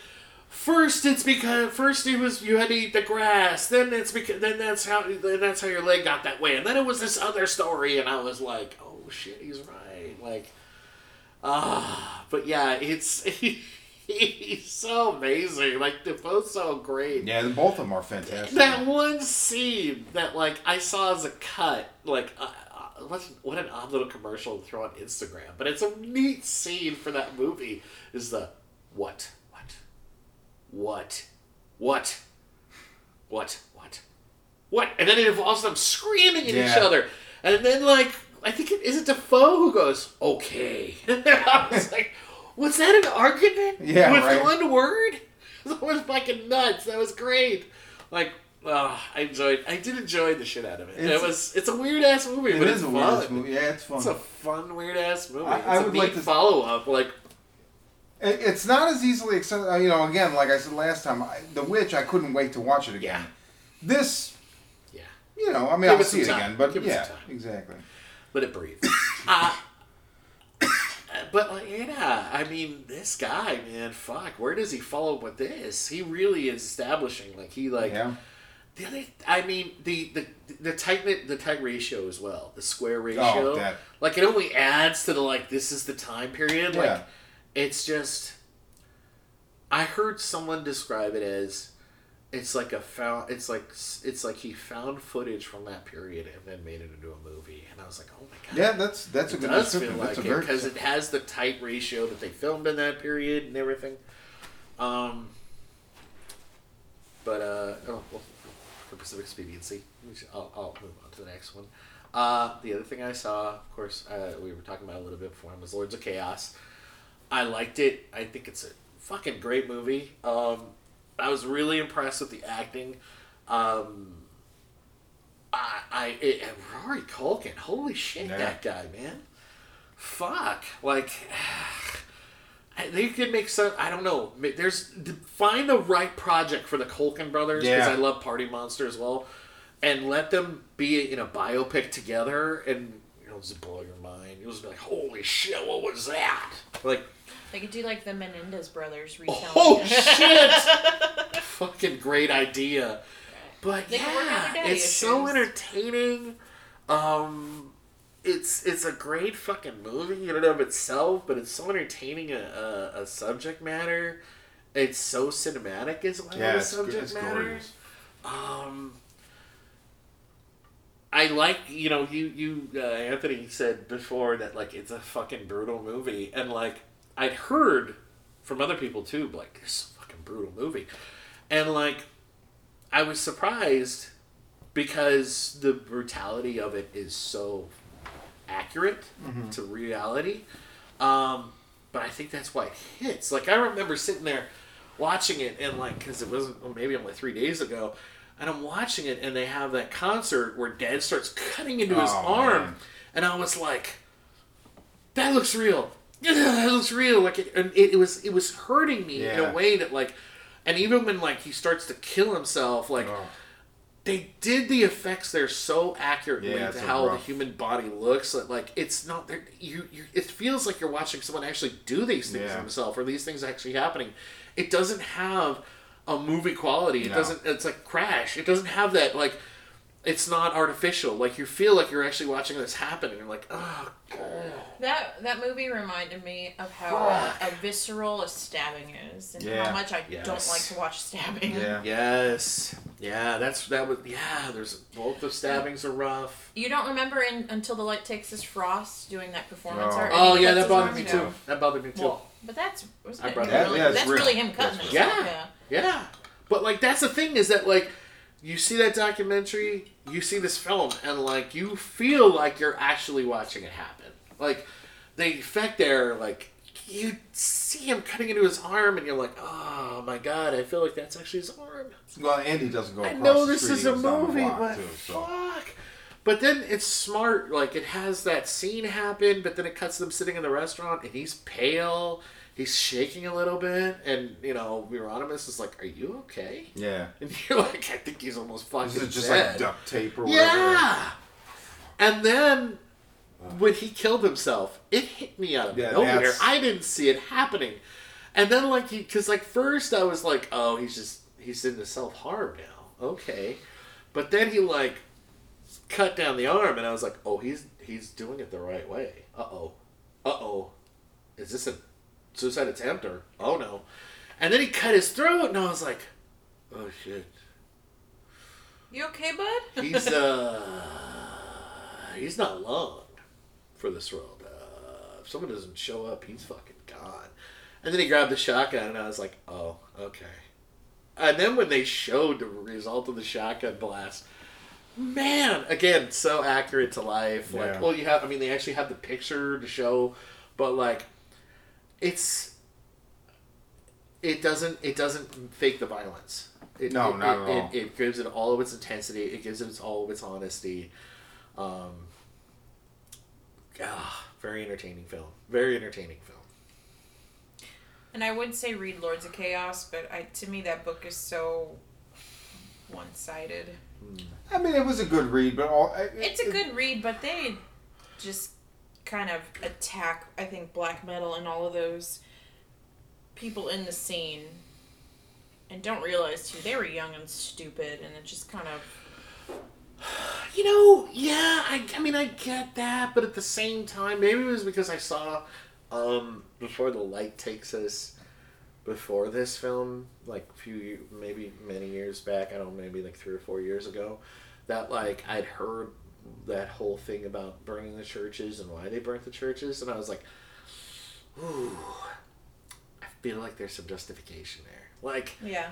the you know because i mean they were one of the last from what i read like one of the last norwegian uh, cultures to get changed to christianity so like that anger about the you know end of their old culture like yeah just throw your old culture away just adopt christianity which is what what happened with christianity around most of the world um, is still kind of fresh to them. So I kind of I, I could understand it. Plus, I mean, he opens with the thing of like, in the voiceover of like, this is Sweden, one of the, one of Yeah. the countries with the highest suicide rates in the world, and it's true. Like, there's something weird about that culture because there's, they're, I mean, they're surrounded by snow.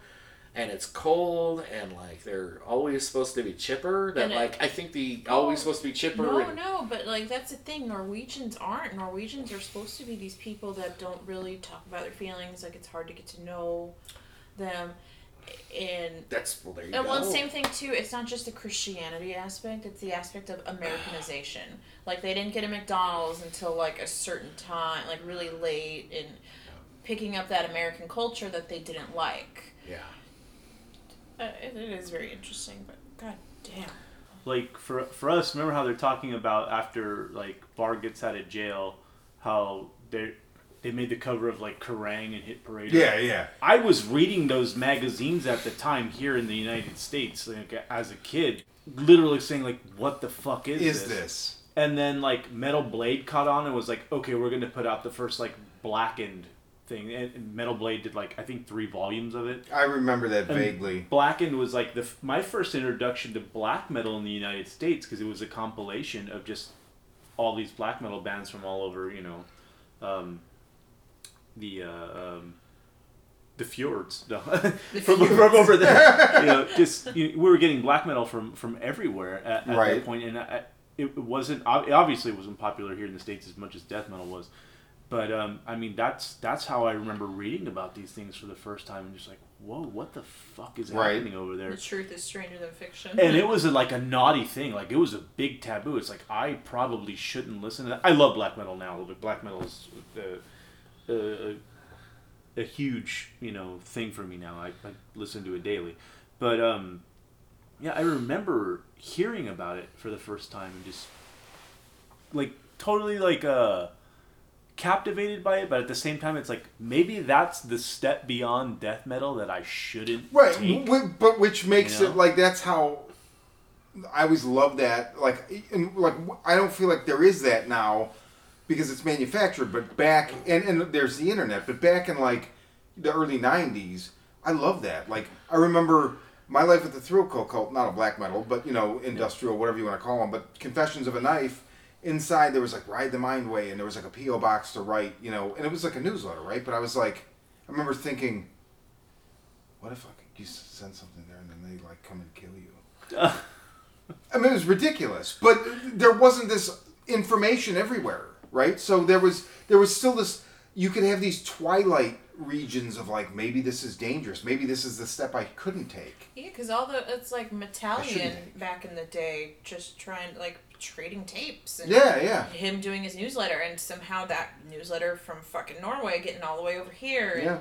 it was underground, and it was all DIY, and yeah. There is no underground. now. yeah. there can't. I mean, there, there is just because there's so much, right? So like, there's so much that it hides stuff, but it's still available if you know how to look for it. Before it's like. you really There- had a secret. Yeah, thing. like you had you had to write to somebody and get mail order. You know, like I still have old Mr. Bungle stuff I sent away for. That's like the the missing pieces of the liner notes for Disco Volante, and it's But like now you can go to Best Buy and buy a Dimmu Borgir album, which is just fucking. It's borderline ridiculous. But you know, honestly. honestly though, I or mean, like Burzum redoing all of his albums Yeah. and like putting out remastering. It's like you're you're not supposed to remaster. yeah. Well, I albums. thought the whole the idea was that you're yeah. using the headphone as a microphone because it sounds like shit. That's yeah, I want I want one fucking take, and if you fuck up, keep it in there. Keep we're doing it live, you know. Just Yeah. keep going. Okay, nothing. you got one more. the last one.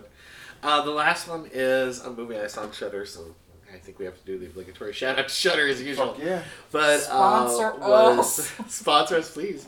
Was uh, this movie an Irish film called Let Us Pray, and um, I hadn't heard anyone talking about it, and I just happened to look on there, and um, saw this movie, and I clicked on the description, and in the description, one of the things that hit me was a cross between Stephen King's Needful Things and Carpenter's Assault on Precinct 13. Oh, wow. And I went, What would that look like? intriguing. And the picture they showed Oh. was this fucking guy shirtless, seemingly looks to be covered slightly in blood, who's wrapped in um, uh, barbed wire, holding a shotgun. And I was like, this looks bananas. I gotta see this. You know what? I've seen it and I fell asleep in the middle of it. Really? Yeah. Not not that not Oh. saying anything bad about the movie. I think I was just tired and Really? Oh, let me put on something that I really wanna watch right now. I thought it was good. Like it no had no no not I'm not knocking the movie. I just think I wasn't ready. the. one- I mean, I- Ah, that's interesting to me. But like, um, it definitely has a Carpenter feel to it. Like they, you know, the the, the opening soundtrack, um, the way things move, the way the story evolves. But it's uh, yeah, I thought it was an entertaining film. It's uh, it, I don't want to go into the setup of it because I feel like Okay. it gives too much away. So just watch it. Yeah. Just Okay. just check it out. I It's- don't even know. I'm sure I've passed the thumbnail, but I don't. Eh. I don't recognize it. it's violent and fun and Okay. got some supernatural elements to it. Um, yeah, good time. I thought it was a good time. Cool. Not too Thank you. I. I Only maybe eighty nine minutes, ninety minutes, something like that. Which is something I have found that I love about horror Yeah. because In and out. there's so many things out there like like the i mean it, the the way that films are made especially now like eh, they just feel like we can take more time if we need it so like it Except used to be with Pet such a for whatever reason. sin it, just, it used to be such a sin for an action movie to go uh, too much past an hour 40 98 minutes like there used to be so many and it was like don't go past because you're gonna bore the audience Yeah, but Don't most of those action movies also have shitty fucking stories. Well, that's probably that's if it's not too. like Bond caliber, it doesn't work for some But reason. I like, don't know why. well, I mean, like the first. I remember the first time those new Bond movies, like the, the not new Bond films, but like the uh, Casino Royale came out, and it was like two hours and fifteen minutes, and I was like, holy shit, this is long for an action movie. Mm-hmm. And then, like you know, the Marvel films started to do that. Like I, I- think the last uh, one is close to three hours. But those have intricate And, plots. like- whether like I don't love all of them, and I think you know like Infinity War dragged like a motherfucker. But the I, th- I think the Bond movies are terrible. Actually, I think they're. I, awful. you know, I have problems with uh. It's the I Peter and the mention chicken. Royale. If you watch Casino Royale, it's literally Peter and the Chicken. The first time I saw it, I thought it was great, and then I rewatched it like a couple years after, yeah, around the time Skyfall came out, and I was like, it's fucking Peter Griffin and the Chicken. Holy shit, this sucks. Oh my god. Yeah, uh, sorry, I just ruined the Daniel Craig mind, Bonds, but they're, I mean, they're better than the fucking Roger Moore Bonds. I was planning a Daniel Craig uh, Bond movie marathon Well, now you're tomorrow. not. Now so. you're Just call me Shat upon the anti-clown. but um, Sorry, the third beer really is- steered my that's- steered my references into a strange Yeah. netherworld. no, it's nice. I like it. I need No, you it's to not bring nice. it back to creepy metal songs. Okay, that's that, cool. that but imply I, assault. but you know, I just I like that because they just like get it, get get in, get out, tell the story you need to, And then be gone. Move on. Like So, it's no dragging. It's, on that note, anybody listening to this is going to be like, how You- long is you this? "You're fucking Motherfuckers kidding me! been- You're cresting two hours." Are we really? Yeah. Oh. So no. let's do the movie. So what is the movie? Uh, Slither. Nice. So we're gonna watch Slither, and then we'll slither on back to give you guys. Heyo. Fuck you, Casey Kasem. Okay, so we just watched Slither. James Gunn, 2006. 2006. Anthony's pick. Anthony, why did you pick this movie? It's the last movie I stood up and clapped for in the movie theaters. Really? I love this flick. I love it too. It's ridiculous, and it's no secret that it's a blatant fucking ripoff of Night of the Creeps, but it's But it's not. It, it, it's it's different enough, and this is what we. This is a good dovetail with what Ray was talking about earlier, where there's homage.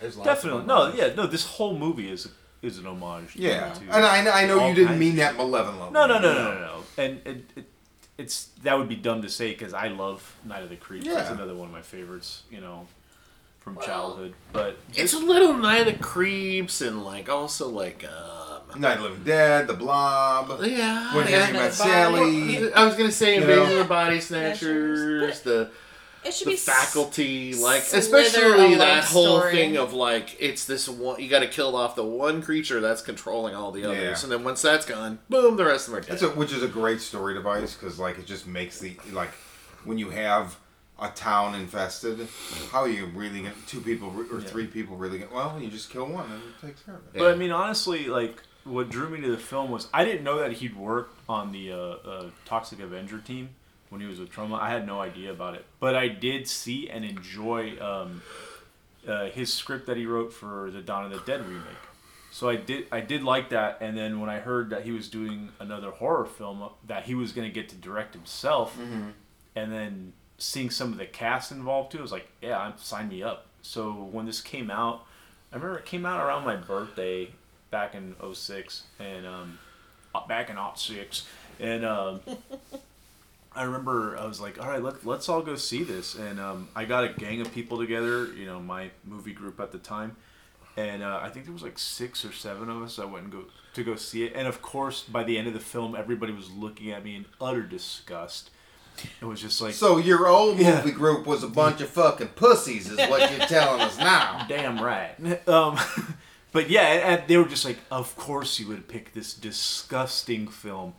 And uh, again, I stood up and started fucking clapping. Now, were you the over. only one in the theater clapping? standing? Absolutely, I was. the Wait, one this in was your film. Fuck this was yeah. your movie yeah. crew. Like one slight deviation. This was the movie crew, the mo- crew people that you went to see movies with, and they didn't. They weren't acclimated. Not everybody, not everybody was was into it. Um, I mean, we were watching a lot of like obscure stuff. It's like, oh, let's check out a Kurosawa tonight. You know, Uh, some Oh. some of us were trying to be hoity-toity about it, and me, Oh. I was just like, give me some fucking splatter. This is exactly what I want to see. Gotcha. And it was my birthday. I'll anyway, take this so- shit over Curacao any day. Thank you. Um, not that there's anything wrong with Curacao. No, but, I, I don't. I don't yeah. personally like Curacao. Yeah, but um, I, I just Kurosawa. this was one of those movies that just stood out to me because they weren't making films like this Right. anymore. And like we talked about how there's so many different little, you know, homages to all these other films that we we love you know, growing up. Um, it was just right up my alley. So it was definitely a love letter film, in, in my opinion.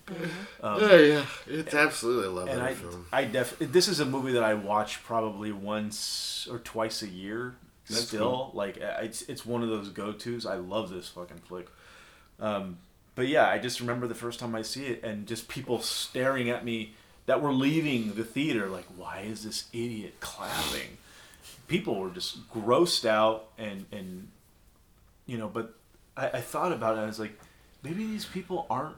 They, they don't. They don't get they don't get it. They don't understand the source material, and um, and I think that bothered me too because I'm like, well, there's all these films that, like I said, that I love and respect that don't get enough attention, and, and now now they do. I mean, all that stuff has kind of come full circle now, and, and you know, all those all those films have been deemed you know cult cult status, and everybody seems to worship them now.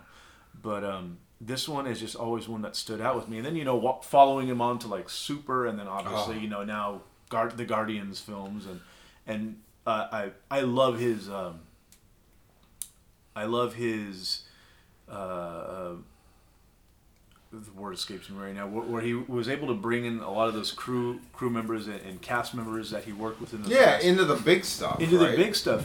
And I thought that was so cool that he continued to work with these guys and give them work and you know Huge make work. names. Yeah, make names yeah. for a lot of folks. You know that was fucking awesome of him. His it's just really cool cool flick to me. Um, it's like I said, just the, we don't. That's practical effects. The, the effects Yeah. are fucking genius. They're mixed between CG and practical. Um, but I've talked enough. What do you guys think of the film?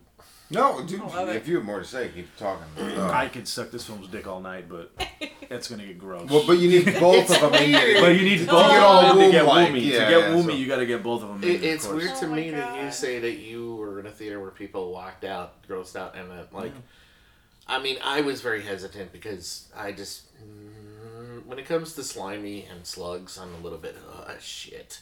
But then after seeing Night of the Creeps, I like that.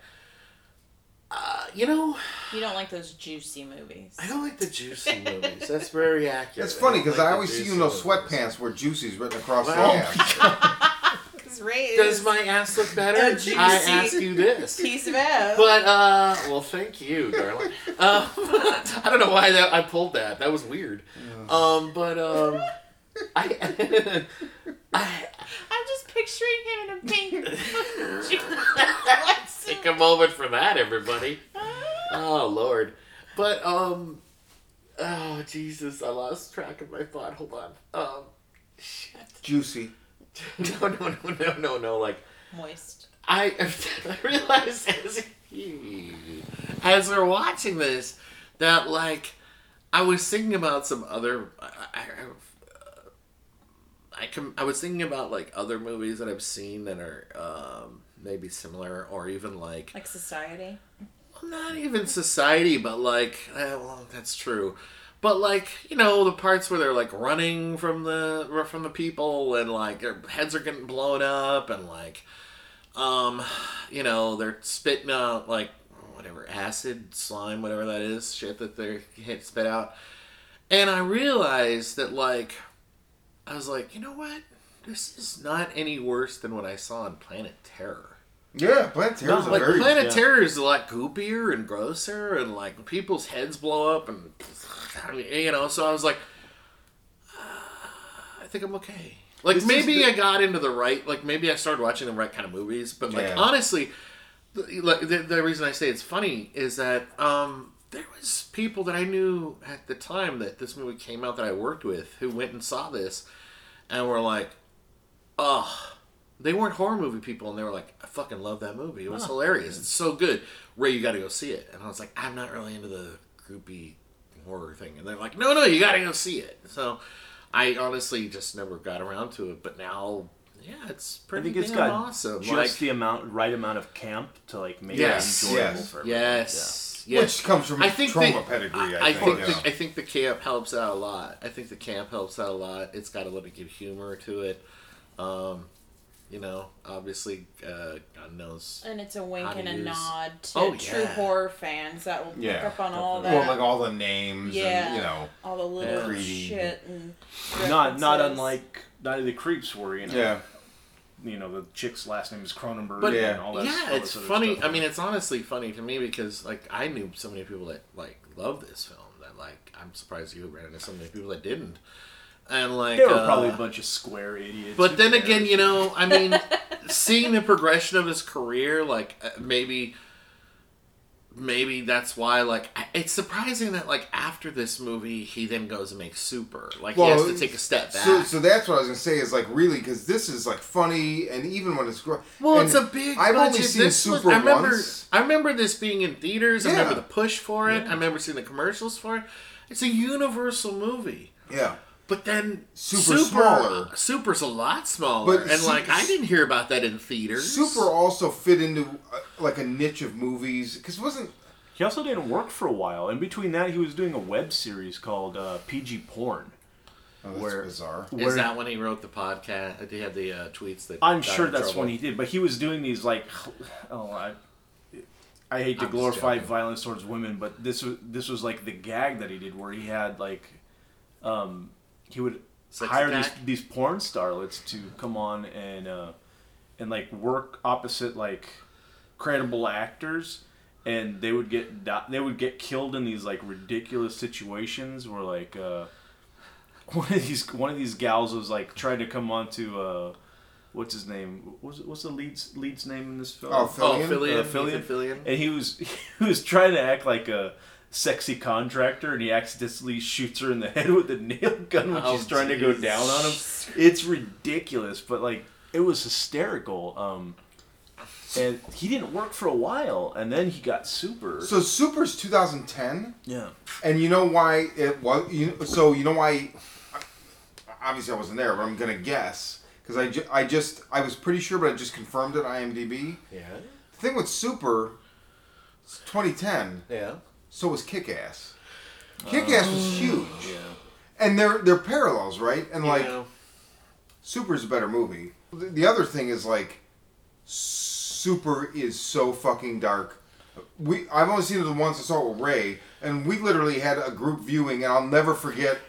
There's the scene where Ellen Page basically rapes Yes. Rainn Wilson, which forever made me attracted to Ellen Page, which is just creepy So- as fuck. That is creepy. Because though it just literally a switch was just flipped, and I was like, "Oh my god!" But I'll just never forget after that scene, Ray was just like, "Well." yeah, I had like it, and, but he he was speaking for the whole room like we were i just remember feeling like everybody in the room was like Because we didn't expect. I 'cause I, had- watched that. I was in that group viewing. I had a Man, that strong was emotional reaction it- to that it was almost like watching Hereditary for the first time. When shit happened, you're like, did that just fucking i happen? mean just and her fervor you know it's like oh my god holy shit but so the point being that is like such an unbelievably dark movie it is. And, and it's kind of like oh you want to do your little kick-ass thing okay okay well here, here how about this oh you know and I, I would imagine there were people that went to see that that had seen kick-ass and probably were like ooh wow Rooker was in that one as well, and Kevin Bacon also. Kevin Bacon Yeah. is the Yeah. drug dealer. Is Rook- Yeah. I forgot Rooker was I in think it. Rooker was like a henchman or something like that. That makes sense. in that one. Yeah, because Kevin Bacon's a drug dealer. Is it Steven Tyler's daughter? Is Yeah, Liv the wife? Yeah. Rainn Wilson, Ellen Page. No, the lo- the loyalty he shows to his his crew Yeah. is fucking outstanding. I love him for it. Yeah, I so love did that. Rain director. get the job because he was working on The Office with his wife? You think? Oh, It's- maybe. that's probably the connection. Yeah. Jenna, yeah, Yeah. Jenna Fischer. You know what? Um, I didn't know this background about Gunn, but now s- having seen this film, I knew about Super, but having seen this film too and knowing more of his background that he worked in Toronto, it's interesting. I always have accounted for it, and like it's it's weird the way it slipped under the radar with so many audiences, but it always blew my mind that in both the Guardians of the Galaxy films, he gets away with doing some pretty heinous murders in that film. His characters that like that are that don't exist in the rest of the Marvel universe because he does it with humor and it's fucking amazing. And one of the things with it. about I never saw the second one, but one of the things about um, Gunn is that he brings a certain sensibility to what he's doing. yeah, and and it just like what you said where like people Yeah. at work you know back when slither came out saw this and they were not horror people but they're like oh i love that movie you should see it like i feel like there is a universal thing to the way he approaches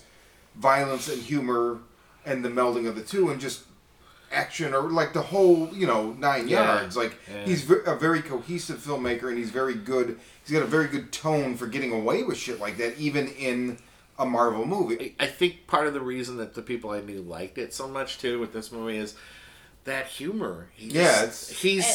he uses it. It's subversive. He uses it in a way to get away with doing something that in a normal, if they did it straight, yeah it wouldn't at the camp, like you're saying, it would it would just be like, that's gross. Well, he probably he learned Ugh. that from Troma. though. yeah exactly that's a Troma cutter Yeah. What'd y'all think of the effects in the film?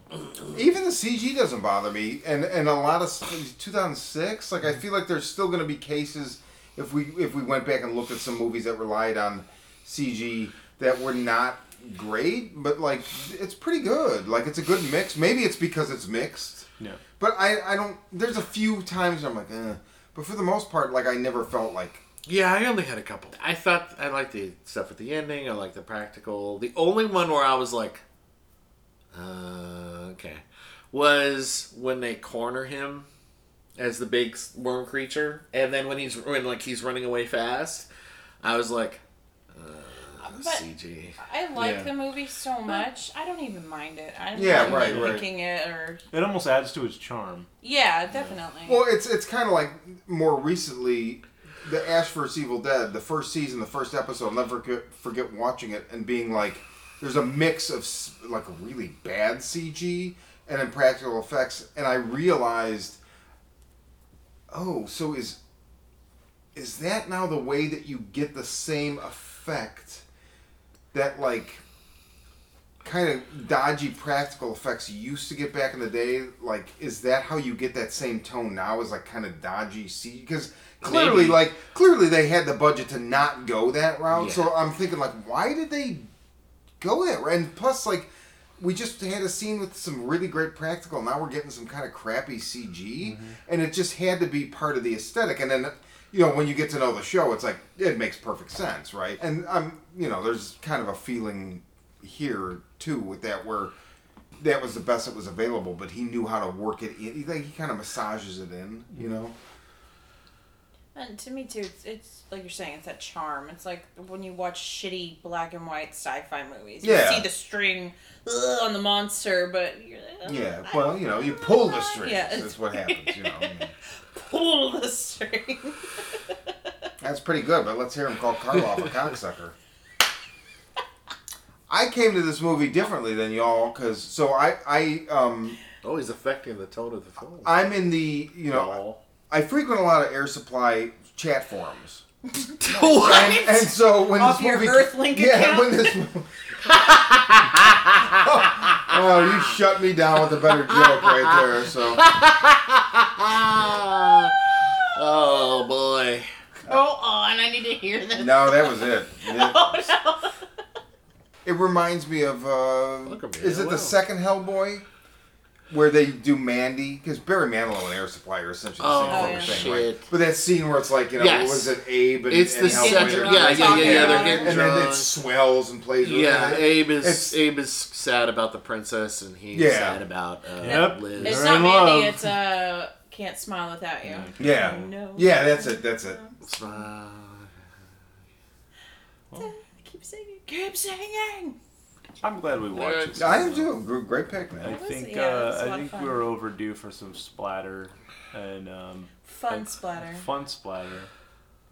And um, yeah, no, it still holds up in my opinion. I think it's a great underrated flick that does get a lot of hate, unfortunately, because of its comparisons to Night of the Creep, Night of the Creeps. But um, and the purist will say that this film is bullshit. However, like I said before, it's a complete love letter to horror fans, Yeah, it is. and it's it's still fun, and that's why Shout Factory put it out last year. You know, in a special edition Blu-ray for everybody to buy, and I'm a sucker, and I went and bought it, and um, And you don't buy Shell Factory. So I don't buy something. Shout Factory, yeah. Um, so I'm I'm happy that I, I own this one still, and I'm I'm glad I'm glad we watched it. It was fucking fun. Really, purists don't like this movie? Yeah, a lot. Of Th- those are. aren't purists. They're elitists. Oh, definitely.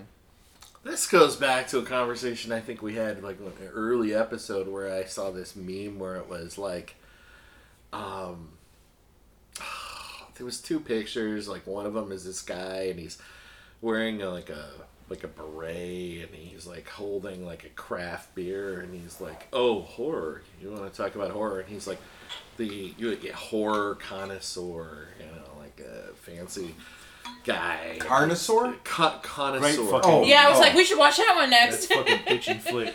And then the other picture below is of this guy. Well, he kind of looked a little bit like you, honestly. Um, Shithead. No, no, but he's like, you know, he's got like the hoodie on and tattoos, and he's like, uh, like you know, Slumber Party Massacre two, I'm in. Like, and you know, so it's like the dichotomy of like horror seems to be like the split of like the people who are like uh, like the cheesy stuff or like fucking a yes, I'll watch or the that. highbrow, And- or the how- highbrow. Well, here's the thing. Here, here's And, the thing. like- I feel like all of us represent a good cross. Like, I think we're kind of combination. yeah, because I like stuff that's you know highbrow to the point where like I know some people think like I only like stuff that's arty, and that's totally not the case. No.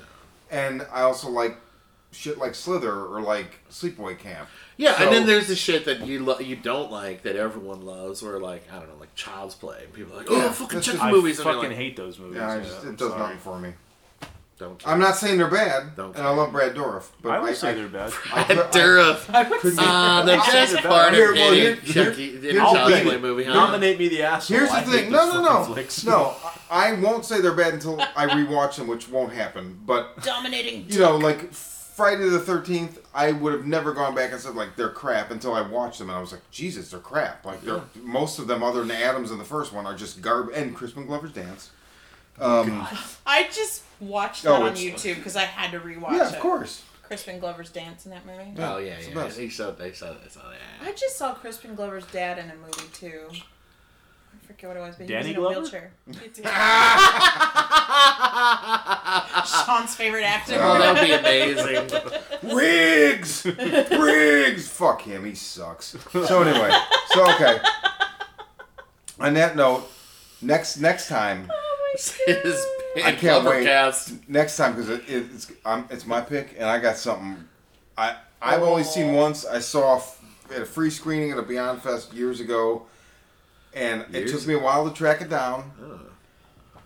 And uh, I'm not gonna say what it is, Oh but no! it's, Can we get a hint? I can't. No, I can't wait to fucking watch it again. And it You is gotta just look at old seasons of Beyond Fest. it's just weird. out. So okay, for the horror vision, I am Anthony. I'm Ray. I'm Tori. He's He's Sean. Sean.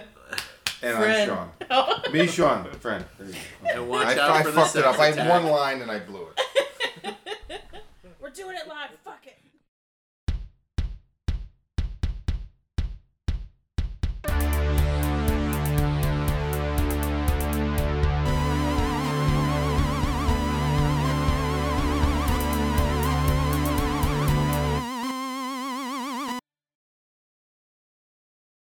No, you know what? I- really should. what I wanna know is- Digging deep in there. If you're doing a Save by the Bell episode or uh, podcast, is there somebody doing a save by the Biv and a save by a DeVoe? Oh!